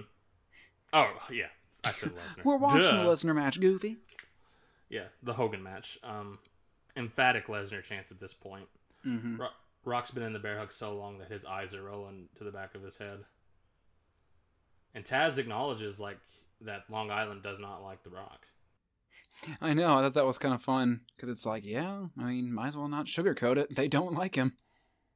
Heyman is again distracting, and The Rock uses it and hits Lesnar with a low blow. Um, he's met with a clothesline from The Rock, that is Brock, and People's punches puts Lesnar outside. Rock goes over the Spanish announce table, and uh, he slams uh, uh, Paul Heyman's head on the table. Rock catapults Lesnar. Shoot, I lost my place. Rock catapults Lesnar onto the post. and Which that was cool. I love how uh I love when- how the Rock called that. He just walked over and started slapping it like, yeah. And then he just did it, and yeah, Brock sold that pretty dang well. I gotta say. What did you think about this spot when the Rock bottom to Heyman through the announce table from That the was Rock to Paul? that was so cool because I didn't expect it. I, like I was already like, man, Heyman's kind of getting in this match. That's neat to see. But then when he sent him through the table, it was it was like, yes, this is great. After that, it's like I was just gonna say. After that, it's like Paul just kind of shut up, took a back seat, and then just Brett Lesnar just kind of did all the work afterwards. You know, he really proved himself to that. and Taz just loves it when he goes Mhm. through the table. So funny. It's like I'm sure I'm sure in real life he's actually like, yay, screw you, Heyman. Rock's then able to hit a rock bottom, but Lesnar kicks out, and the Rock is dumbfounded and starts like talking to himself. Mhm. He's like, he's like, what? the whole time, just like noticing the Rock talk to himself was just great. Lesnar hits a Brock bottom. Yeah, that made me go, oh, because he rocks. Because he kicks out the rock bottom, gets up, they scuffle, and then he hits the Brock. That was unexpected for me. The Is he- Brockles elbow. the Brockles, elbow, yeah. No, uh, Rock hits a spine buster, and Lesnar gets up quickly and hits a clothesline. He goes for an F5, but it's countered, and then Rock goes for a rock bottom. That's countered into an F5. Hit it. One, two, three. Your new youngest world champion, undisputed champion, Brock Lesnar. Which that's you know that surprised me because I mean I didn't know at this point he won it you know especially like so young obviously, but uh so it was really cool that finish was fantastic like it caught me off guard I was like wow I think It once was so crash bang boom. Mm-hmm. It was just like it has to end somewhere, and then when you know finally Brock just managed just to get the upper hand, caught him in the F five.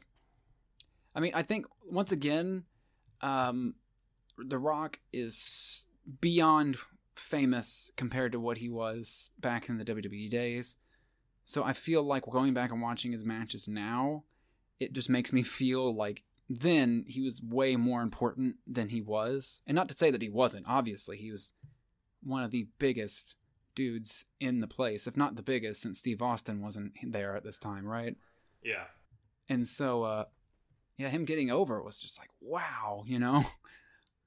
I was almost surprised. I'm like, surely he'll kick out of this. He kicked out of the rock bottom, Brock did. And no, just one, two, three, new undisputed champion. I was like, damn, Brock earned that belt. If anything, they booked him too well. Yeah. Because now you see him, you know, he earned, you know, his his place by winning in the UFC so much, but now he's just like too unstoppable. Yeah, I mean, the thing is, it's like then he worked so well because he was young, he was new, but he was big, he was strong, and he could, you know, given the chance, he could prove himself. And so that's what made him so dominating. It made him a force to be reckoned with. He was unpredictable, and just anybody, you know, was a match for him. Like there was nobody that seemed to be able to stop him at this point.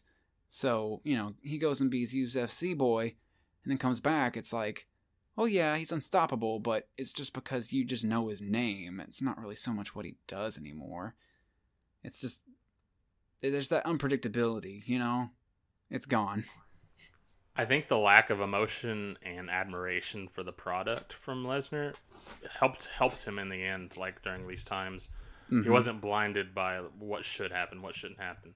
He was told to go do something, and he did it, and didn't care. Like as long as he benefited from it. Mm-hmm. Which is weird because, like, nowadays I feel like, of course, he doesn't really care about the product or anything. But at the same time, it's like, I just wonder if he kind of does. Because there's some interviews. I remember there's recently an interview he had where somebody brought up, you know, oh, Dana White talking about how goofy and dumb WWE is. And Brock was like, you know, Dana knows a lot of things, but he doesn't know how this works. He doesn't know how important it is, and blah, blah, blah. He was actually talking it up quite a bit, like he genuinely cared. But then, you know, Well, he does respect people in the business now, like Steve Austin and Undertaker. Like you know, he hangs out with them, hunts with them, and stuff. And you know, he does it, so like he does know what goes into it. And You know, almost- Dana White wouldn't, so that uh, makes sense. You know, I almost want to say I feel like the situation we're in now with Lesnar being this bajillionaire guy who gets all his money from not doing anything but like a handful of matches a year. I almost want to say it's like WWE's fault, you know? Yes, I agree. Like they brought him in, they gave him a bunch of money, and then they set a precedent. So now it's like, oh, well, you're not going to give me the same deal I've had the past five years? Well, then I'm going to leave. He's the smartest man in the company. Yeah, and he's like, I'm the biggest, the sweatiest man, Vince. You don't want to let me go. And he's like, You're right. And the reddest. You're right. I like big, sweaty red men. but anyways, what would what would you uh, what would you? I like this diverticulitis. I'm gonna give it to Shane. That's how that works, isn't it? you were saying I was gonna say, what what would you rate this match, Levi? thumbs up. Yeah, thumbs up. It, Uh, it was what it was, as ve- the rattlesnake would say. Very solid thumbs up. Not like the best match either of them have had for sure, but still very very fun. Uh, comparing it to the one that came before it, I guess this was a good way to. I don't want to say kind of wind people down because it wasn't. It was still very exciting, but it was like after getting that high, coming down with something that was still very like whoa. Just felt kind of like nice, nice little tiny cherry on top of the sundae, you know. It's a big old title change, big old shift, titanic shift in the landscape of. WWE. Well, sir, I think that's gonna do it for the show. General Yeah. thoughts? I Overall- thought this was pretty darn good. Yeah, me too. SummerSlam 02, man. Um, very like top to bottom, pretty dang solid show. I mean, every match. The most match was probably just Test and Undertaker, but even then, it wasn't like bad. It was just you know your standard kind of Undertaker match. You know, he gets beat up a bit, he does the schoolboy in the tombstone, calls it a day. Would have been good for a, a Raw main event. Yeah, show. Yeah, that would have made a solid Raw main event. As pay per view, it was fine. But uh, overall, man, yeah, thumbs up. This is, this is a pretty dang good uh, SummerSlam pay per view. I really enjoyed it. Well, listeners, join us next time as we are talking Unforgiven 2002. And honestly, I don't really remember that one too much, so I don't know how to preface it other than it is Unforgiven. Mm-hmm. It's unforgivable that you should miss it. I'm gonna go home and drink me some Whatever. Steveweisers and uh, and recall this pay per view. But make sure to to follow us on Twitter at Ruthless Pod, Facebook the Ruthless Aggression Podcast. Subscribe on Anchor.fm and iTunes for more. Always make sure you get the latest and greatest from us. And this is Levi. And joining out oh. with oh. Kyle. Oh, sorry. Oh, you're gonna let me say. And this is Kyle. Let's try it again, Silly Billy. And this is Levi. And this is Kyle. Signing out saying, stay ruthless. Peace. Comma. Rest in. Baloney. what was that? You said live in despair? Live in despair.